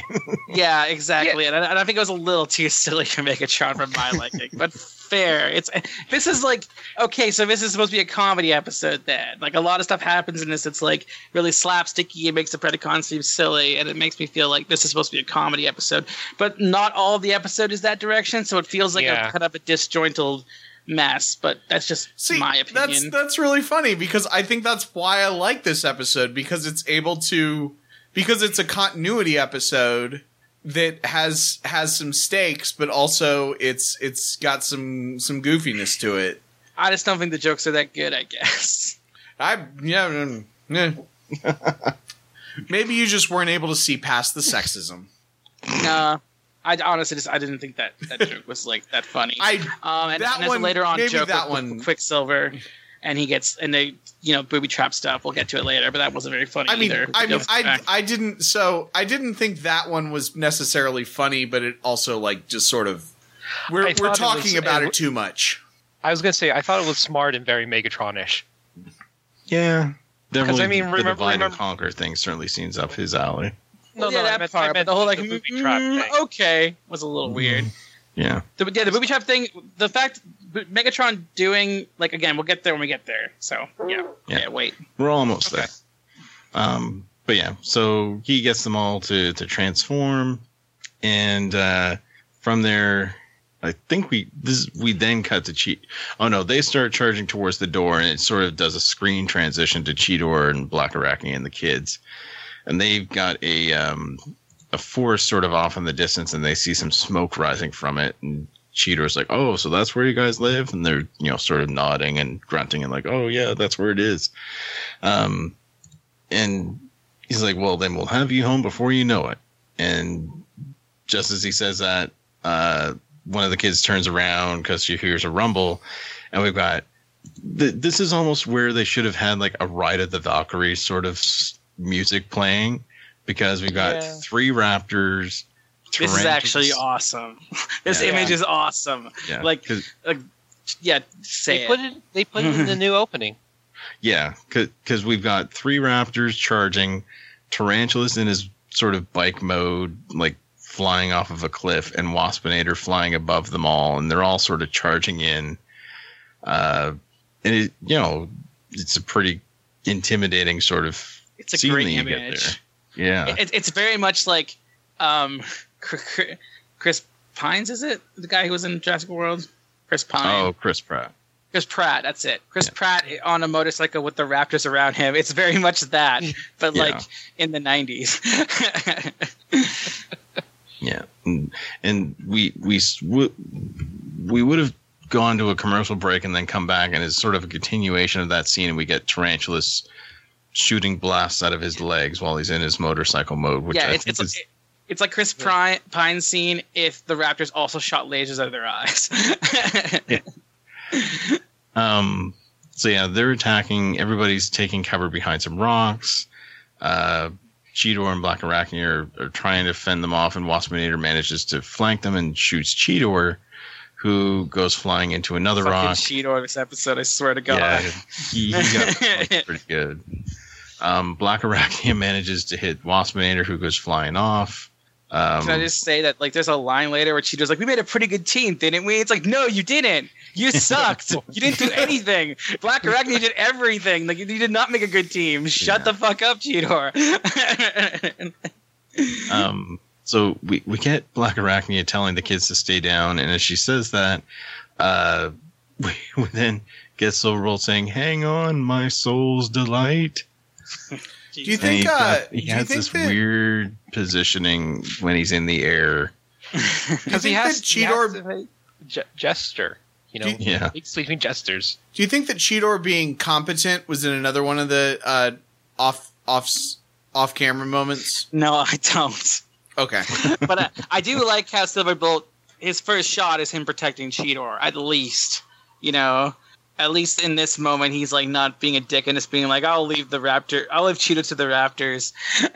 yeah, yeah, because there is a raptor that's getting really close, and he manages to shoot it with some missiles, and it goes flying off.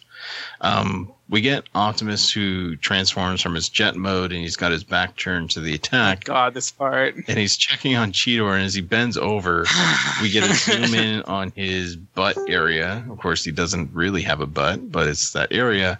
And then he, you know, sort of like squeals in pain, and he's been shot with this dart. And it, the, we get a, a, Tarantulas shot a dart up his ass, and now he gets he goes into big head mode and starts. No, no, no, no, out. no. I think in this situation, it is definitely D K mode. Oh, yeah, you're right. You're right. My mistake. But yes, he, he he starts going nuts. Uh, I might have to try and pull some of the audio from what, what happens there, because he was like, oh. Big Pot, are you a sight for sore eyes? What is it? Uh, some sort of transmetal.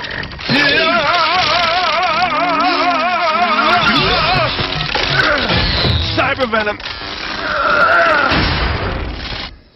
Yeah, uh, not only does his head expand at one point, it also shrinks at one point. Like, it's... it's yeah. It's one of those like classic uh, cartoony things where the, the they stretch and squash uh, the character rapidly to show basically distress, I guess, yeah. or or just basically like something inside is not working right. Yeah, the kids found it funny though because they're oh, both yes. sort of watching. They have no idea that this is this is bad. Yeah, and Optimus falls over, and then we get Tarantulas, who's cackling maniacally. Um, we then cut back to the other Predacons who are attacking the base. Well, I think and, it's kind of weird that Rampage is back with them, because I, I kind of figured he escaped again at the end of last episode, but I guess he didn't. Yeah. Well, no matter where he goes, uh, Megatron s- still has that half of his spark. Yeah. Yeah, so, like, but I kind of felt he like can, he was he was chilling away from them for a bit and hiding underwater, but I guess he stopped doing that. I'm I'm I could like in one of those scenes that wasn't on camera. Uh, we could say that basically Megatron told, told him to get his, you know, get his uh, Shelly butt over there because they were going to attack the, the thing, and he does like, you know, Carnage and, and Rampage. He does like Rampage, yeah. yeah. Maybe so. um, maybe maybe what happened was uh, Tarantulas built a very small submarine that was exactly the right size for Waspinator to go into, and then oh Waspinator went ba- went down. And, uh, and convince him to come back. By the way, mad props to Kendall's rendition of uh, Rat Trap. Oh, you know, yes. In a little submarine. That was amazing. Yeah. Do you think that? Uh, do you think that maybe Rampage was staying in an octopus's garden? Yes, by the sea. Anyway, so you know, I we... only know that song very well because of the Muppets. We were talking about Muppets earlier in my D and D game. I said it, I said it'd be really awesome if there was a race of Muppets where you just you could just play a Muppet in, in an R P G. I, I don't know. I thought it was funny at the time. And my G M was like, they would catch fire release. I'm like, yeah, they have a fire vulnerability, but it'd still be cool. I don't Plus, know, you know like, they... if you do a modern pr- campaign and like do kind of like an American Gods, like New Gods kind of style, I wouldn't be surprised if there was like a media race based off the Muppets. You could put right, or anything right. Yeah, you could do. Right. Yeah, you could do something like the Muppets or like a, a car- like cartoon characters, like Roger yeah. Rabbit kind of thing. That'd be um, cool. Yeah, too, Looney yeah. Tunes or or Mickey Mouse and Disney. Oh God, Disney. Anyway, so basically, what you're wanting is a tabletop version of Kingdom Hearts. Well, I was thinking actually when you mentioned Roger Rabbit, that'd be actually a really good R P G setting. I'd play a fake core game in a, in, in Roger Rabbit setting. Yeah, but uh, you'd have to try the line though, because if you if you're not careful, it'll go from Roger Rabbit to Cool World, and do you really want that? No, I don't. But I'll I'll I'll do my best to avoid that. Anyway. If you fuck a tune, you become a tune. That's how Cool World works. It's really weird. Oh, my. We are moving away from this topic and getting back to the episode of the Cool World was a crazy, crazy movie. That's all I want to say about it, and that's it. That's, okay. We, sorry. All right. So, yes, we've got the Predacons attacking the door. They managed to blow a hole in it. And Megatron is, is sort of, you know, ducking for cover beside it, and he says... Oh, yeah, they take out the camera and side cannons, yes. too. And uh, he tells Quick Strike that he may lead. And Inferno is sort of, like, insulted. He's like, why why is he leading? He's like... And then we see Quick Strike getting hit with uh, some traps. And he's like, because, Inferno, when expecting booby traps...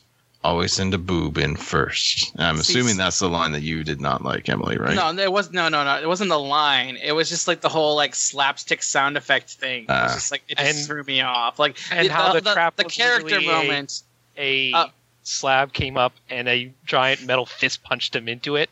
Yeah, yeah. it's just, it's just like like again like it it fits in Megatron's character and, and I liked Inferno being like why not me? Yeah. But like. The, the the sound effects just kind of like ruined the joke for me, but that's again that's just me. I if, thought it was you enjoyed the joke. I thought it was really great. Interesting that he saw stars in, over his head. Inferno is the competent one. Like Megatron considers Inferno to be the competent one, which I guess he's not uh, necessarily like. Uh, I guess like, out of choices, that's what he's yeah. left with. I mean, I guess he's not necessarily historically. Like, Inferno has been relatively competent. He's just weirdly loyal to Megatron and calls him the royalty and, or the queen. And he's like a little, he's a little like crazy in, in that, you know, like, I guess you could say he's a bit of a firebug. Want, want. uh, but I mean, but he still, wi- you know, does listen to Megatron. It's just you know like, I yeah. realized Rampage is there. He'd be even like more handy to put in first because he, he wouldn't potentially die from the traps. Yeah, yeah but, but Rampage wouldn't have... fall for it. Yeah. And that's, that no, it doesn't my, matter if he falls next, for it. Megatron can just make him do it. I was going to say, that's the next thing, is that Rampage is too smart. Yeah, also, again, true. Rampage is competent. So, like, it's probably better to have him, like, on the board for the actual fight. But he would be, because he's invulnerable. I mean, he's not invulnerable, but he's immortal. He would, like, recover, like, he's recovered from really bad shit super fast. I'm saying. Well, they had no idea what the traps are. Again, they could have lost a man, is what I'm saying. yeah, yeah, yeah. But it would have been Quick Strike. I, yeah, I don't know. Which is, which is why he sent him in. It first. Would have been, yeah, it would have been Scorponok Junior Like, yeah, he's he's the I, worst Predacon. Like, they didn't have Waspinator on hand. Okay, I mean, again oh, though, snap. I don't know. Well, I'm no, just Waspinator. Saying. Not only is Wasp, he, he's that he. Uh, what the I think the Venture Crowds called that that's that stupid resilient kind of thing where they're where like you know they're incompetent but they're still competent enough you know like how like what was it forty-two and uh, what were, what were the henchmen's names before uh, in the first first couple of seasons before all the craziness started happening. I think uh, you're talking about Venture Brothers, but that is yeah, the extent yeah, of my I'm knowledge. Is, like it's it's the same it's the same kind of uh, situation where those two. Basically, they're kind of the worst henchmen, but also the best because they basically are, I guess, just, you know, for want of a better word, they're just immune. Like, they, they have, like, plot in- immunity. And and it's weird because like uh um the Monarch actually kind of says that. Like uh Doctor Girlfriend says, like, why did you send those two morons? And he says, yeah, well, the, the thing is, is that they're kind of that weird smart but not smart thing, so they're probably going to come back. That's true. But yes, so we get, um, so Quick Strike triggers that trap, and Rhinox then activates the, the auto guns inside their base, uh, which starts shooting, but with, and we've got the other Predacons in there. Um, Rhinox pulls out his chain guns, and Rat Trap's got his gun in there, taking cover behind some rocks while they're getting attacked by the, the remaining Predacons. Um, we then cut back to the Maximals, and things are looking a little dire because we got Optimus out of commission. The other three are like trying to attack the Predacons, and Tarantulas manages to flank them. He's about to take out the kids, and uh, we then get, I'm assuming one of the... Oh, yes. We get Black Arachnia making a sacrifice and jumping in front of uh, the fire from Tarantulas, who... And, of course, Silverbolt freaks, shoots his missiles. Tarantulas flips out of the way. So, you he's know... On, he's outie. Yeah. And so Silverbolt skids over to check on Black Arachnia, make sure that she's okay. And... He's like, oh, it's like you, you saved them. That was so heroic. And she's like, uh, no, I, I slipped. I just slipped, okay? I, I don't believe that, though. I think she did go and save them. Yeah. Like, oh, heart of my heart, I saw you were ready to sacrifice yourself. Um, we then cut to, to Optimus, who's still feeling the effects of the, the virus that he's been injected it's with. So good. Because Rat Trap. This part's like, funny. Yeah. He's like, I hate to interrupt your picnic, but we got big pred problems. And I was just like, just hang on, Rat Trap. You and Rhinox are our last hope. Defend the, defend the, there he is, my little guy. And then it cuts back to Rat Trap. I like that because I like the idea of like, Optimus secretly being like a proud father of Cheetor. And so Optimus' head like gets abnormally large. And we cut to Rat Trap, who's just looking at his comm, and we continue to hear Optimus singing. He's like, there he is, my little guy. Isn't he cute? I love Rat, that. Rat like, that's not what I wanted to hear. I like I like that this is two episodes in a row that we've had a musical number. Yeah. It's true. That's it's what like, this show's this show's gonna be like. It's gonna turn into Bob's Burgers. Like every episode they gotta have a new song. Yeah, maybe. It's it's season three. They're they're pulling out all the stops. They're like, man, we got to figure out something to get these kids to watch the show. They all got a one year older and outgrew everything. They're into Pokemon cards now. Yeah. So the the Predacons managed to to take out the auto guns. Uh, Rhinox comes out from behind his cover and tries to to sh- you know lay some more cover with his guns, but he's shot pretty hard and knocked back into some equipment that they've got. Uh, and Rat Trap's sort of like, uh-oh. Um, we we then cut back to, to Optimus and the gang as a raptor sort of comes upon him, and it starts to scream, and the kids start to scream. And then they point out uh, a unlikely savior in one of the adult uh, hominids who has got Dinobot's stick with a stone in it. And so he he manages to to jump onto the back of this raptor that was by Optimus. Dino uh, Riders. Yes. Uh, and he immediately smacks the the device on the back of the raptor. And the raptor starts flipping the fuck out. Basically what happened what happens is it looks like it looks like he's destroying something on the back, but what actually is happening is he's giving the raptor tickets to the Backstreet Boys concert. What? You're going to have to explain this one to me, Kendall. The way the, the, the raptor looks like, it looks like somebody just got tickets. So like a teenage, a twelve-year-old oh, girl got tickets to down. a to a, a Backstreet Boys concert. Like it's oh, yeah, okay. They're like it does not look like the, the thing's going crazy. It looks like it's going crazy, like excited. Yeah. Like it's like ah! Why, Backstreet, why Backstreet Boys? Because I arbitrarily the chose nineties? The boy band. Okay, nineties boy band. a, I guess that works. One Direction concert. That's a that's a band. That's a boy band, right? Uh, see Justin Bieber. Okay, maybe we should have gone with NSYNC. It's NSYNC is Because, because, because well, that's, we can go. That's what... We can go back further. I could go New Kids on the Block. I don't think anyone would go with that. My wife would. But yeah, it's NSYNC um, over Backstreet Boys. I. Anyways, yeah. the, yes. the other funny thing happens this episode where Waspinator comes in and the raptor just starts stomping on him, and it's fucking yeah. hilarious. Starts like curb stomping him repeatedly, and Waspinator's like, "No, bad raptor, bad," and then the raptor explodes. It's also funny for me because I have an online friend whose uh, alias is Bad Raptor. um, Optimus manages to to see that the raptor started freaking out when it when its control, or as he refers to it, the cyber control. Uh, so he tells them to it. He announces that that's where they're vulnerable. Black Arachnia manages to to pick another one off, and it starts. Again, you mean the big out. giant glowy thing on their back is vulnerable?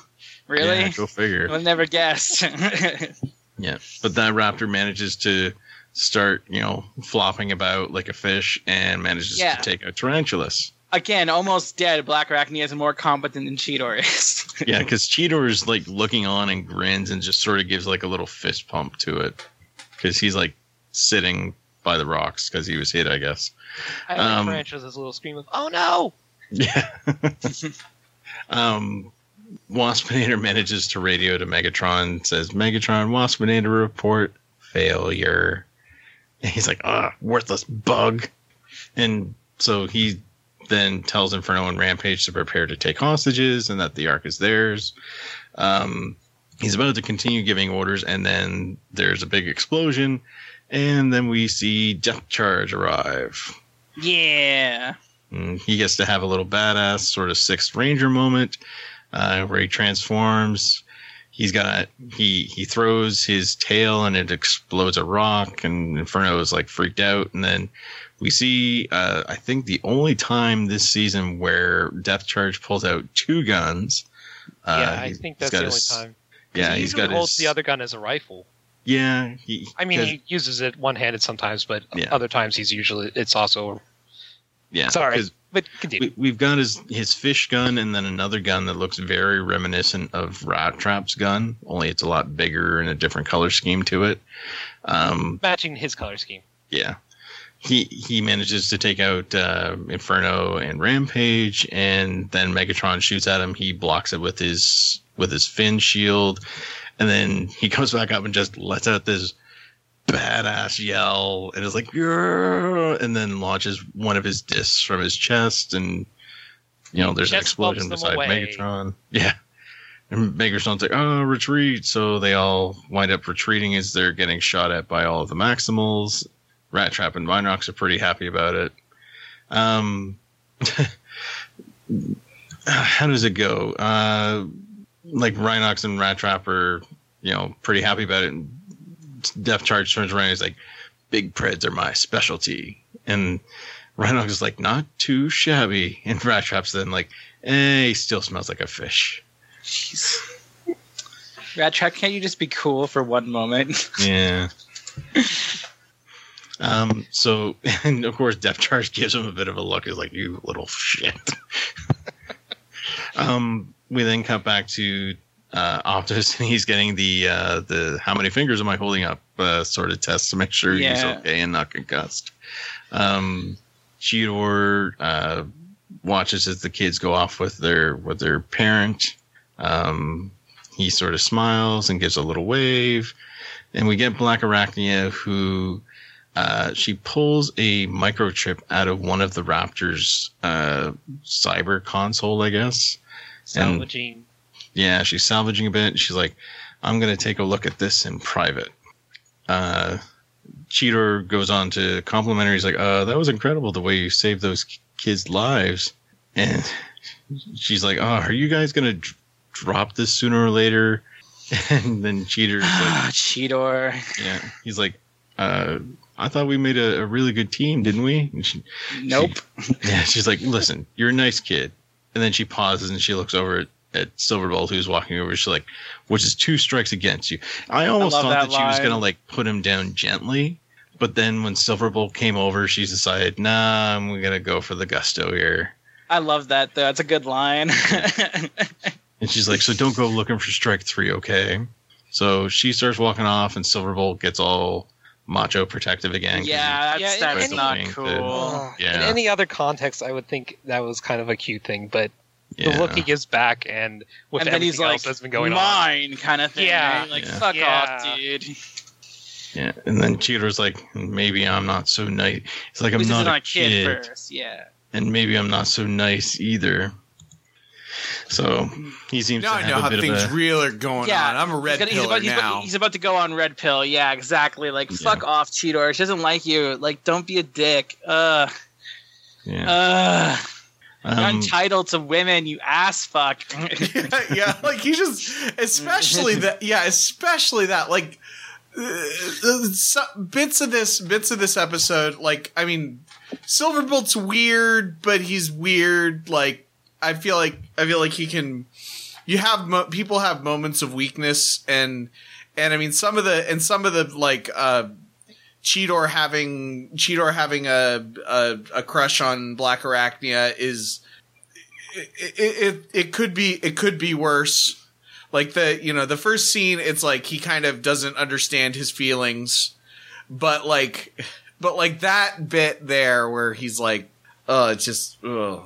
Yeah, and even even if I feel like I feel like you could even you could even have him like sort of do have the, the teenage angst of I'm not a kid and maybe I'm not so nice like in a different context and it wouldn't be so egregious.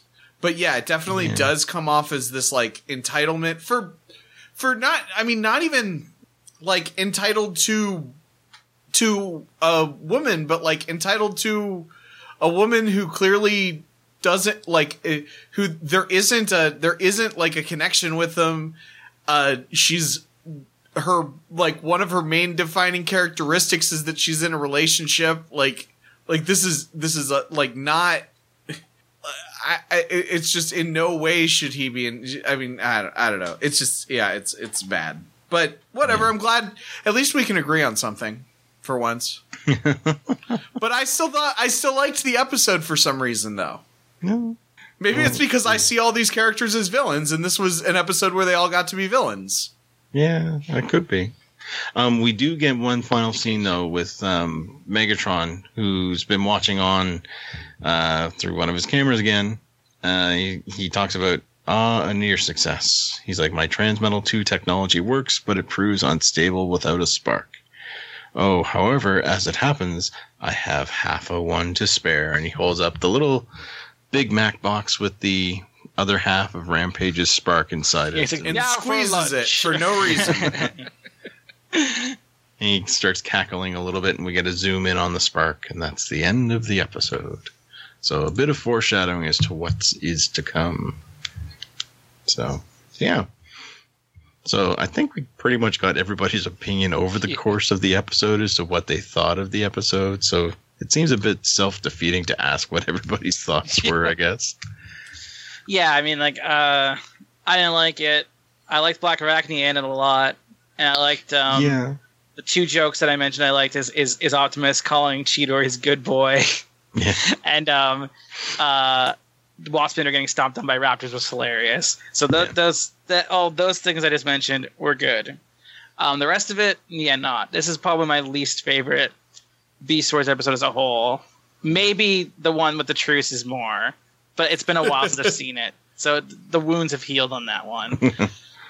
I thought this definitely wasn't one of the better ones.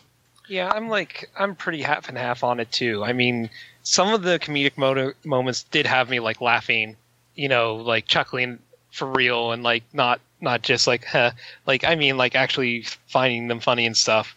But there was just a lot that also was like having me cringe and like that's that's not okay. That's mm. like the Cheetor stuff was really bad. I, so and I think even when like I first saw it, which I think would put like might have been in high school or so, I kind of felt like that's not how you should do things. Yeah. So like I was like. I, Like I said, like they tried to portray it as awkward teen, and they kind of pushed it a little I mean, too far. I mean, awkward teens are creepy, to be fair. Yes, but yes, uh, I mean, basically, basically what um what what I felt came out, what I took from this episode, and and and the reason that I liked it. First of all, the episode, it broke all the rules because it was. I felt like the episode was pretty self-serious. I mean, there were there was some humor in it, and maybe that that helped, but it was pretty self-serious, and it was also definitely a continuity episode, but I'm legitimately interested in where this is going in a way that I have not been about any plot line that we've seen since since early season one. Mm-hmm. I'm I'm really interested in where it's going. Um, I also, I mean, yeah, I I one of the reasons that I've always liked Beast Wars in my head is that it's not necessary. I mean, it is. There's good guys and there's bad guys, but I felt like relative to like compared with compared with the Power Rangers, when you know Lord Zedd wants to enslave everyone and make them do a giant conga line, and the Power Rangers are gonna defeat him because he's a bad guy, and uh, compared with shows like that. Beast Wars, it was, it was, there's these two, these two warring factions.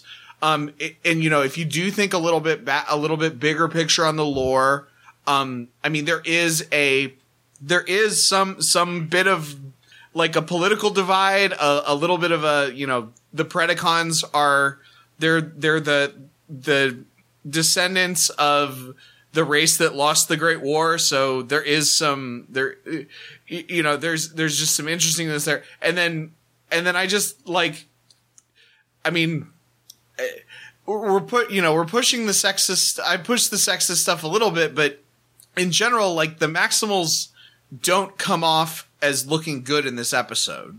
No. Yeah. And, and, and I kind of, and I do like legitimately like that, that you can have characters who are protagonists who have who have huge character flaws, and then you can also have and, and I mean it's also it is always interesting having uh because Black Arachnia does this is a really a really strong episode for Black Arachnia. She you know she doesn't she, she's as as as misogynist as the rest of the Maximals are, and I would almost think that the, the writers are, are self-aware of this. Like maybe they were intentionally making the Maximals a little bit terrible because they did not make Black Arachnia go, ooh, but Cheetor's so sexy. Uh, maybe I'm, you know, maybe I should get with him. Ooh, I don't know. I've got two hot, two pretty boys that both like me so much. What do I do? You know, oh, I mean, God, that would have been terrible. Right, no, right. They're, defi- they're definitely showing, like, I don't think they're trying to say Cheetor's the good guy for sure. It, like, it it's would not have been, that. It would have been terrible, but this show has some terrible moments. So I also wouldn't, I wouldn't put it past them to, if they wanted to be misogynist, like, really go all out there. That's why I kind of think that, that some of this was in, some of this was, Those those those those things that, that bothered that bothered you guys, like, and especially Silverbolt's possessiveness. Like, in no way is Silverbolt supposed to be like in the right the way that he's acting. Like like um like Cheetor Cheetor they uh, with the exception of the end, which even the end like is he's trying to be it's trying to be teenage angst. Like, they were trying to write him as an awkward teen into teenage angst, which isn't necessarily like a a positive quality, but they weren't going for full on. They weren't trying to make him be a creeper. Like, no. they were, they were trying to make him a relatable character. And you know what? thirteen year old Kendall probably would have related to him, but I was also a, a terrible human being when I was most of my life. Um, but, but I, but I do think, but I do think that sort of that, like, sort of iffiness combined with the way that Silverbolt acts, which is just, just really, really clearly possessive and jealous. Uh, like this was in, this was intentional to make, to make it, this was Black Arachnia. This is told from Black Arachnia's point of view. People are being jerks to Black Arachnia. You know, every, even, even, uh, I mean, even Optimus, who's generally considered, uh, uh, the sort of, he's the Superman of the show. He's, he's the can do no wrong, everything. Even he sort of, sort of pushes it a little bit when he when he sends her on the mission again that she doesn't want to go on, and doesn't and doesn't trust her to be professional around her boyfriend. Yeah. Yeah. Yeah. So basically, if we just all imagine that this story is being told by Black Arachnia thousands of years in the future, that kind of just gives this a, a better context. yeah. yeah. Also, also, it could so. be it could be unreliable narrator if it was from man. If Black Arachnia was narrating it, I would kind of like to see that. Actually, oh, uh, this is how how I met how no, no, I met no, your no, father, no, no. I, and it's a Silverbolt. Well, I meant um oh what, what's that Kurosawa film about a scene being told by three different perspectives? Um, God, ah, my, hold on. I think I know what you're talking about. I can't remember the name of it either, though. And that's how I met your Uncle Silverbolt. What? Jesus. uh, but yeah. So, um, did we have any questions, Jordan? I'm not sure. I think we might have had um, just a couple. Actually, plus, we had the news post.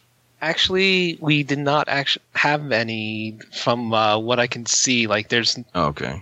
Gwen uh, technically asked a question. Sure, she was like, "Why is Cheetor so bad?" or something like that. Well, like, I, don't I was going to say exactly that was it. that was during your live tweeting. Yeah, so, yeah. So any questions there is going to have to be relayed by, from, from it from you because I only saw like maybe one or two.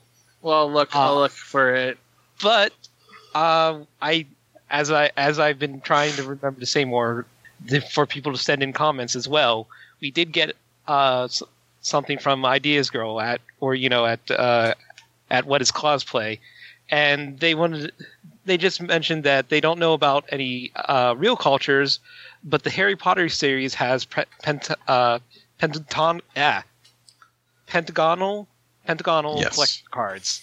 So just like uh, yeah. when, we were, when we were talking about the cards that when they were playing poker with last mm. last episode. Mm, the real culture of Harry Potter, yes. Well, that was what I was saying. Like, I think that I think that there's that in in Star Trek. Like, I think Klingons or somebody, either Klingons or or Ferengi or something, have have playing cards that are a different shape. I was just, I was kind of I was just wondering if there was a if there was sort of something that that came from, or if that's just like, like how do we actual- make. How do we make playing cards different? Oh, we'll make them a different shape. Yeah. No, yeah, yeah, yeah. Um, I, we still appreciate the Oh, yeah, yeah, yeah, yeah. input. Yeah, yeah, no. Yeah. That's and it's it's also it's good to it's good that somebody gave an example of the thing that I was vaguely trying to remember. um I'm going to break this up. Unfortunately, it looks as though there's some late-breaking, somewhat sad news that I just saw on Twitter. Uh, Transformers voice director Wally Burr, uh, it was announced, had passed away today at the age of ninety-one. Mm. Yeah, he uh, had a career spanning from the sixties all the way into the nineties. Uh, he had most recently attended BotCon twenty thirteen, uh, but you you might not necessarily recognize the name, but he has worked on a vast majority of what would have comprised most children's uh, live, like T V watching in the eighties and nineties. Uh, his credits are uh, My Little Pony Tales from nineteen ninety-two, Bucky O'Hare and the Toad Wars, uh, Gem, Dino Riders, Visionaries, Transformers. Uh, he was the voice director for G I. Joe the movie, as well as the series and the Transformers movie. Uh, oh my gosh, Inspector Gadget was another big one. Wow, Super He's got Friends. A very big impact on all of our childhoods. Yes, uh, so incredible. huge, huge career. Uh, certainly a name that is synonymous with cartoons in the. in the eighties and nineties.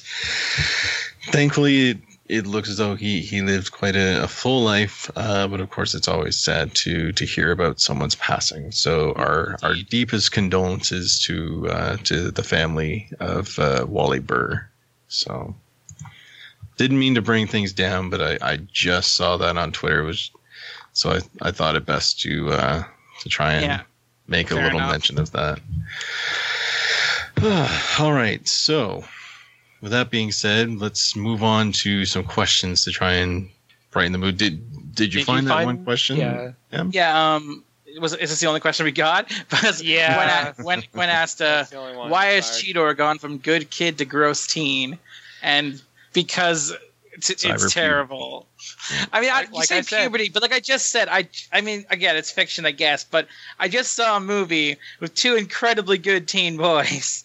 Okay. And I, a, and I, a movie and I, where I, I don't have any patience, two, I guess. Now, now, Emily, let me let me just uh, refer you to the scene which is in the trailer, so this is not a spoiler, where they are checking out a senior girl and addressing whether or not they have, when they were stalking her, they had previously seen her wear that top.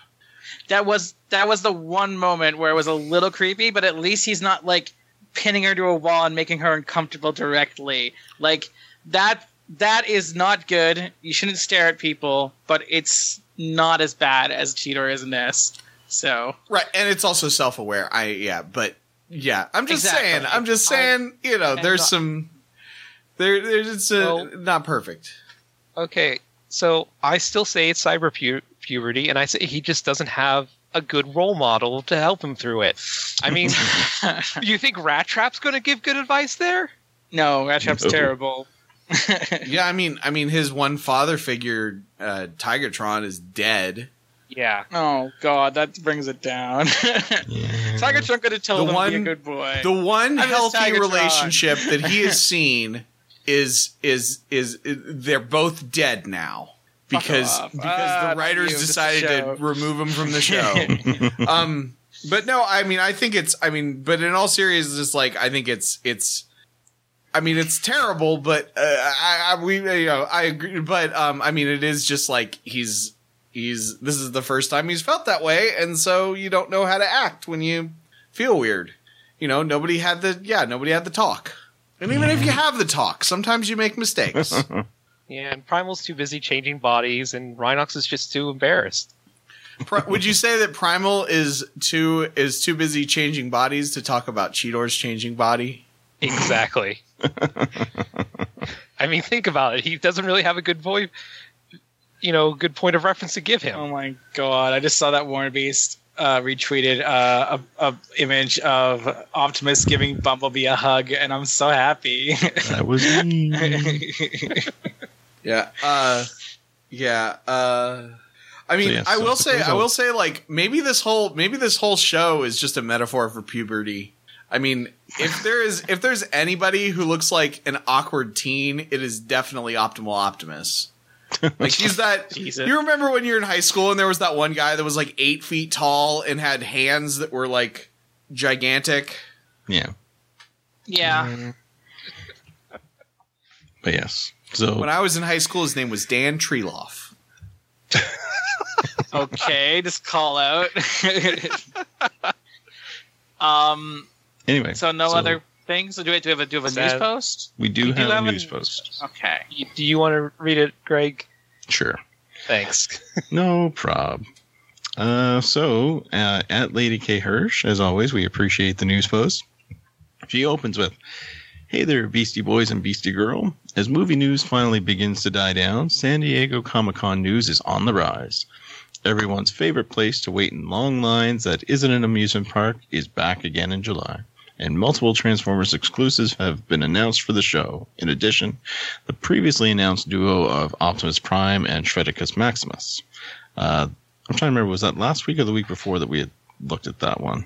I think that was the week before yeah. when we looked at Shredicus Maximus. Yeah, that was the black and gold trim one. Yes. Yeah, um, yeah, it was definitely that, but I, I'm yeah. trying to remember when we, when we, which episode it...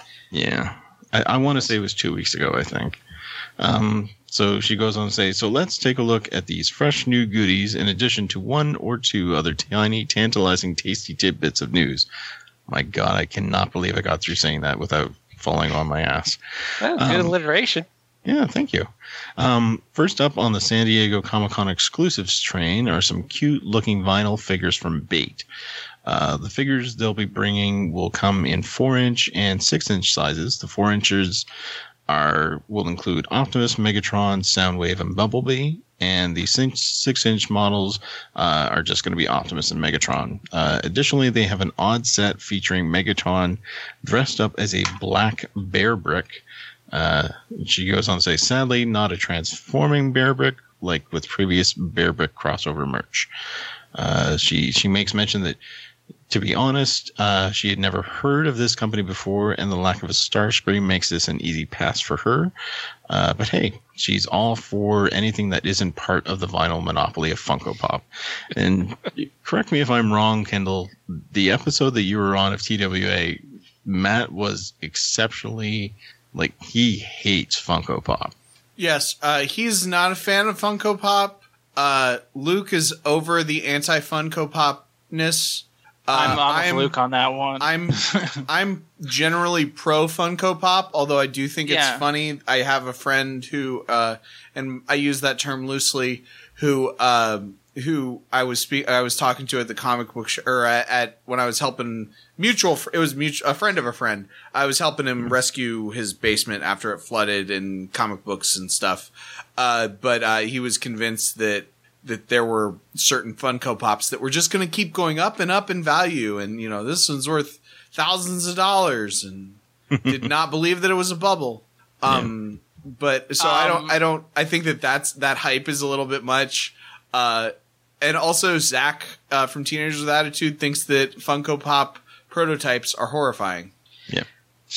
I, I mean, I haven't seen them, but I, I, that's why I, I want to say, like, the, these chibi Transformers that, that, Kay shared, I think they're really cute, and I do yeah. agree that I'd I love a Starscream one, but I I, I think they're pretty awesome, and I, I wouldn't mind having one. Mm-hmm. Also, also full disclosure, I had Funko Pops on my wedding cake, so nice. That's fine. Yeah, I mean, I'm just like, oh, Funko Pops, fine. They're just a thing. I don't understand yeah. what's so bad about them. Well, I was gonna them. say, I think I think the the and I've like I've actually like read something about this is that. The thing is, is that Funko Pop basically was is is to like what V H S was to Beta. Like there was a glut of of vinyl pop cultural like figure made things, and because Funko was basically very generic and easy molds and really quickly to be mass produced, they kind of just outsold, shoved everything off to the shelf space, and kind of just dominated the market through for, through nothing but basically. Just basically being on the shelves and easy to put on the shelves as compared to something some things that were maybe more artistically pleasing or creative or more in line with uh, like collectibles or things like that. Or expensive. And, well, yeah. And so there's a lot that there's a lot of things about those aesthetics that really, really piss people off. Yeah. I can get that. And mind you, I'm paraphrasing this and cannot give you any hard evidence, but that is basically what the tone of the of what I was reading is about, is that, you know, there were better things out there, and that could have also gone well if basically retailer retailers were at least more open to trying various things as opposed to basically getting the most things out for the lo- lowest cost of money. Because because in the in, in today's day and age, what we really have a shortage of is is collectible knickknacks that you can buy, or like high-end toys. Those are also there. It's just such a it's such a shortage. It's it's very unfortunate. Yeah. Ah, uh, but uh, so continuing with with also the Power Rangers movies. Movie toys are good. Okay. um, continuing with Casey's news post, uh, she says the this next. And she, she puts double quotation marks, exclusive, uh, comes courtesy of Toys R Us. It's a new release of Masterpiece ten Optimus Prime. Uh, no need to link an image because it's identical to every previous release of the figure in the classic red and blue colors with all the same accessories. Now, the reason that she uses the multiple scare quotes around the word exclusive isn't because it's identical to previous releases. Instead, it's because they'll be selling this thing identically at retail later this year. Uh, it just fact, won't have the exclusive tag on it. Yeah. Yeah, exactly. Yeah. yeah. New Optimus Prime retail re-release had been known about for months. The appearance at San Diego Comic-Con is an exclusive in the same way the last Tomb Raider game was an Xbox One exclusive. So gotcha. So, in fact, uh, she goes on to say, after perusing Toys R Us's other San Diego Comic-Con exclusives, uh, she found that this was the case for most, though not all, of their quote-unquote exclusives.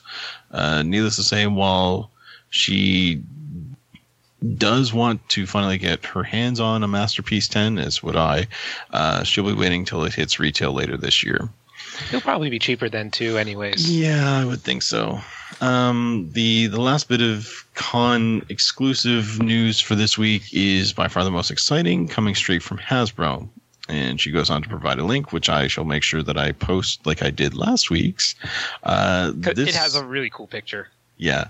The This set, themed after I D W's recent Hasbro Universe Comics crossover event, Revolution, uh, features more classic characters than you can shake a stick at. You've got Jetfire for Transformers, who appears to be identical to his previous retail release, but maybe has some changes that she didn't notice uh, since she doesn't own the figure.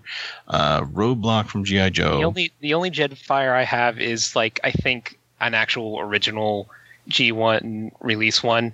So I've basically, got the, I've got the re-release. I've actually still got no. it in a box. So I was going to say it's it's basically the, it's basically the the Macross. Yeah, toy. Pretty much.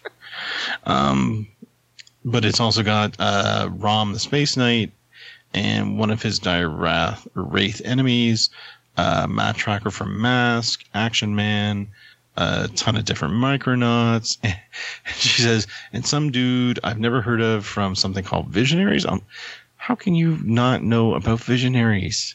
It was like, they had like I, little three D things on their chests yeah, and all the weapons. No, no, not three. They were holograms. Oh yes, holograms. My mistake. Yeah, yes. I, I remember that. Like my, my cousins had a bunch of those toys. Yeah. And I had one or two uh, growing up, but I don't. It was very much an eighties property. Oh God, yeah.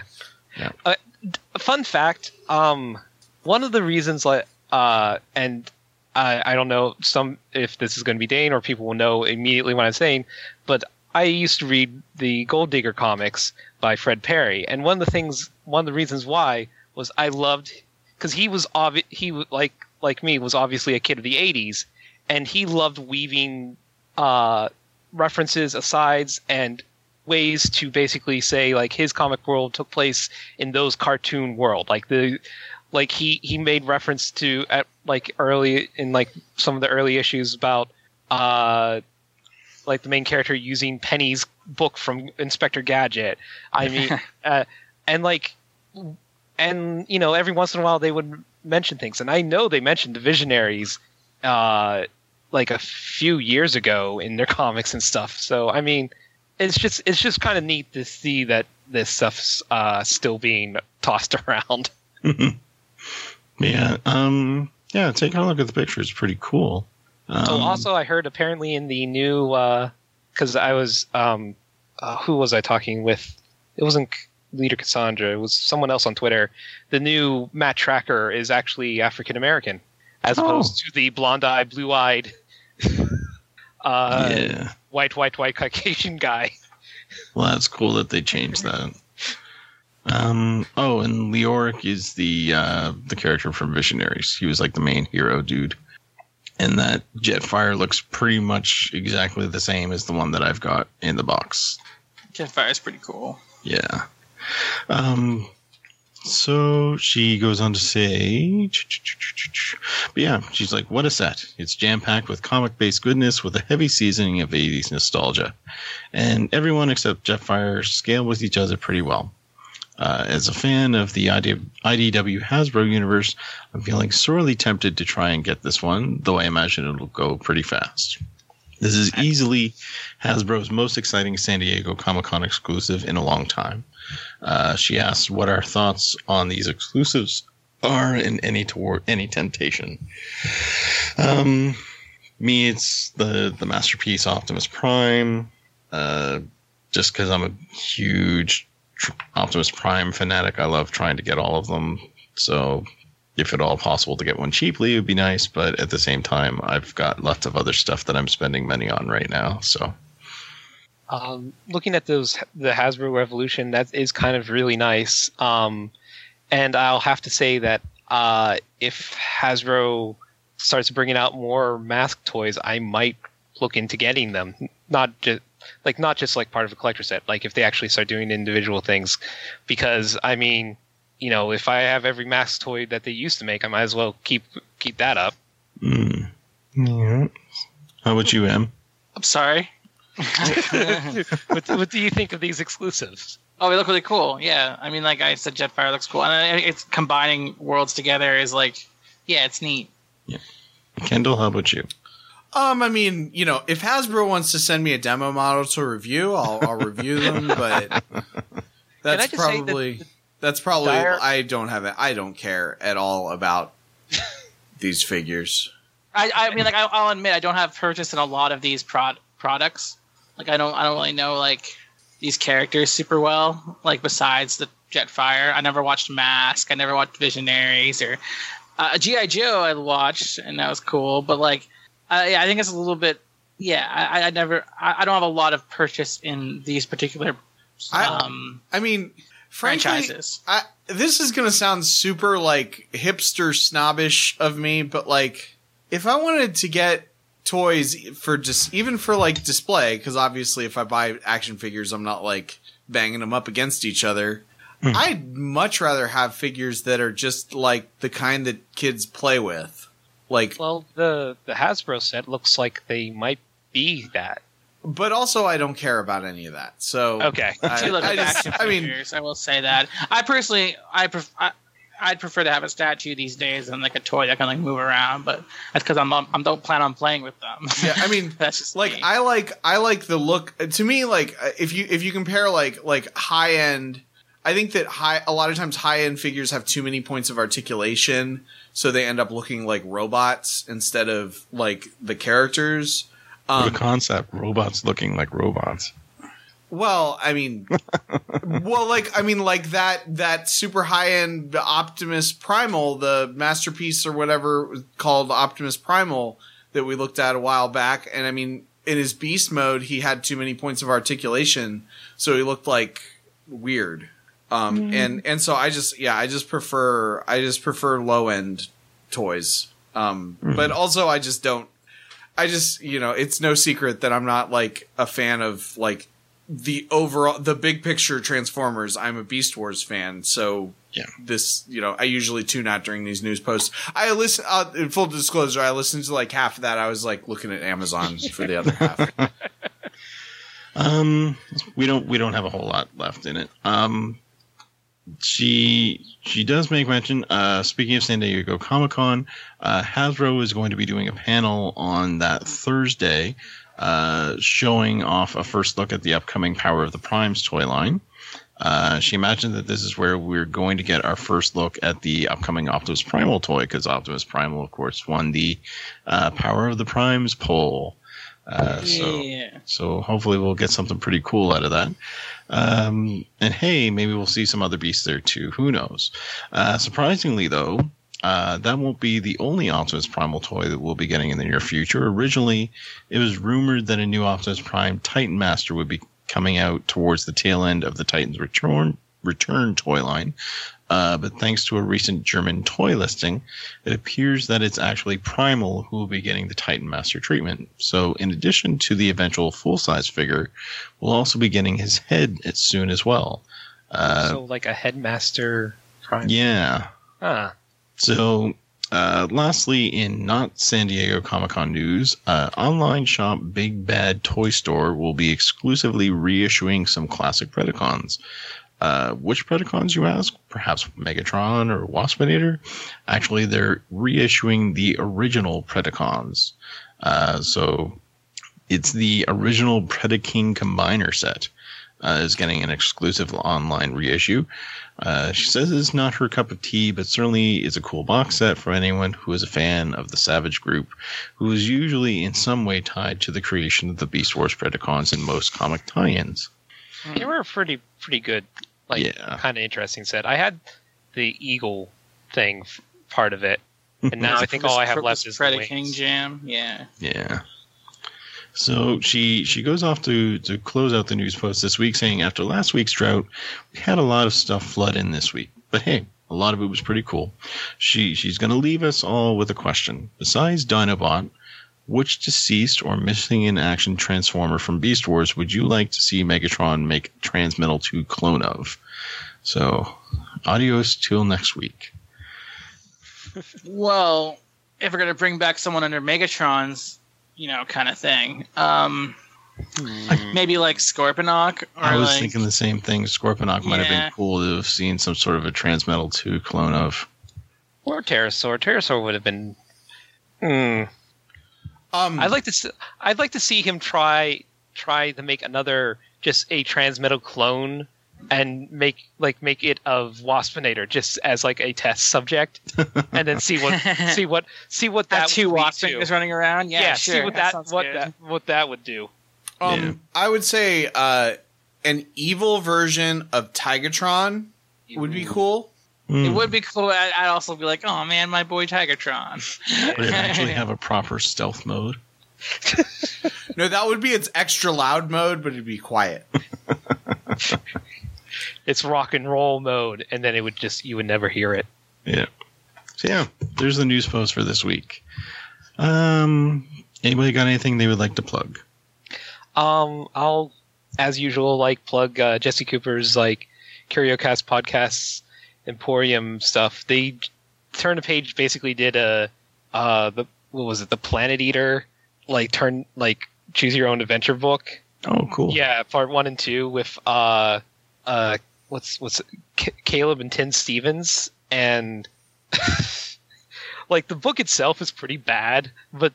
Just, just the, just basically because of that, what, what they were saying and tangents they went on, and the jokes they were making were pretty funny. So, you know, like I, I'd, I'd recommend that, and also Darren Husted's uh, Prince Track by Track uh, podcast is still going on. Oh, cool, nice. Em, how about you? Um, well, you can always catch my art on dangershare dot tumblr dot com and on my Twitter at This Is Emeralds. And my Instagram, This Is Emerald. You can also get me on YouTube on This Is Emerald. And um, yeah, I was all I guested on this week's Totally Reprised, so check that out. And nice. You would have been able to hear that early if you subscribe to Ashley's Patreon, which you should do. Give Ashley your fucking money.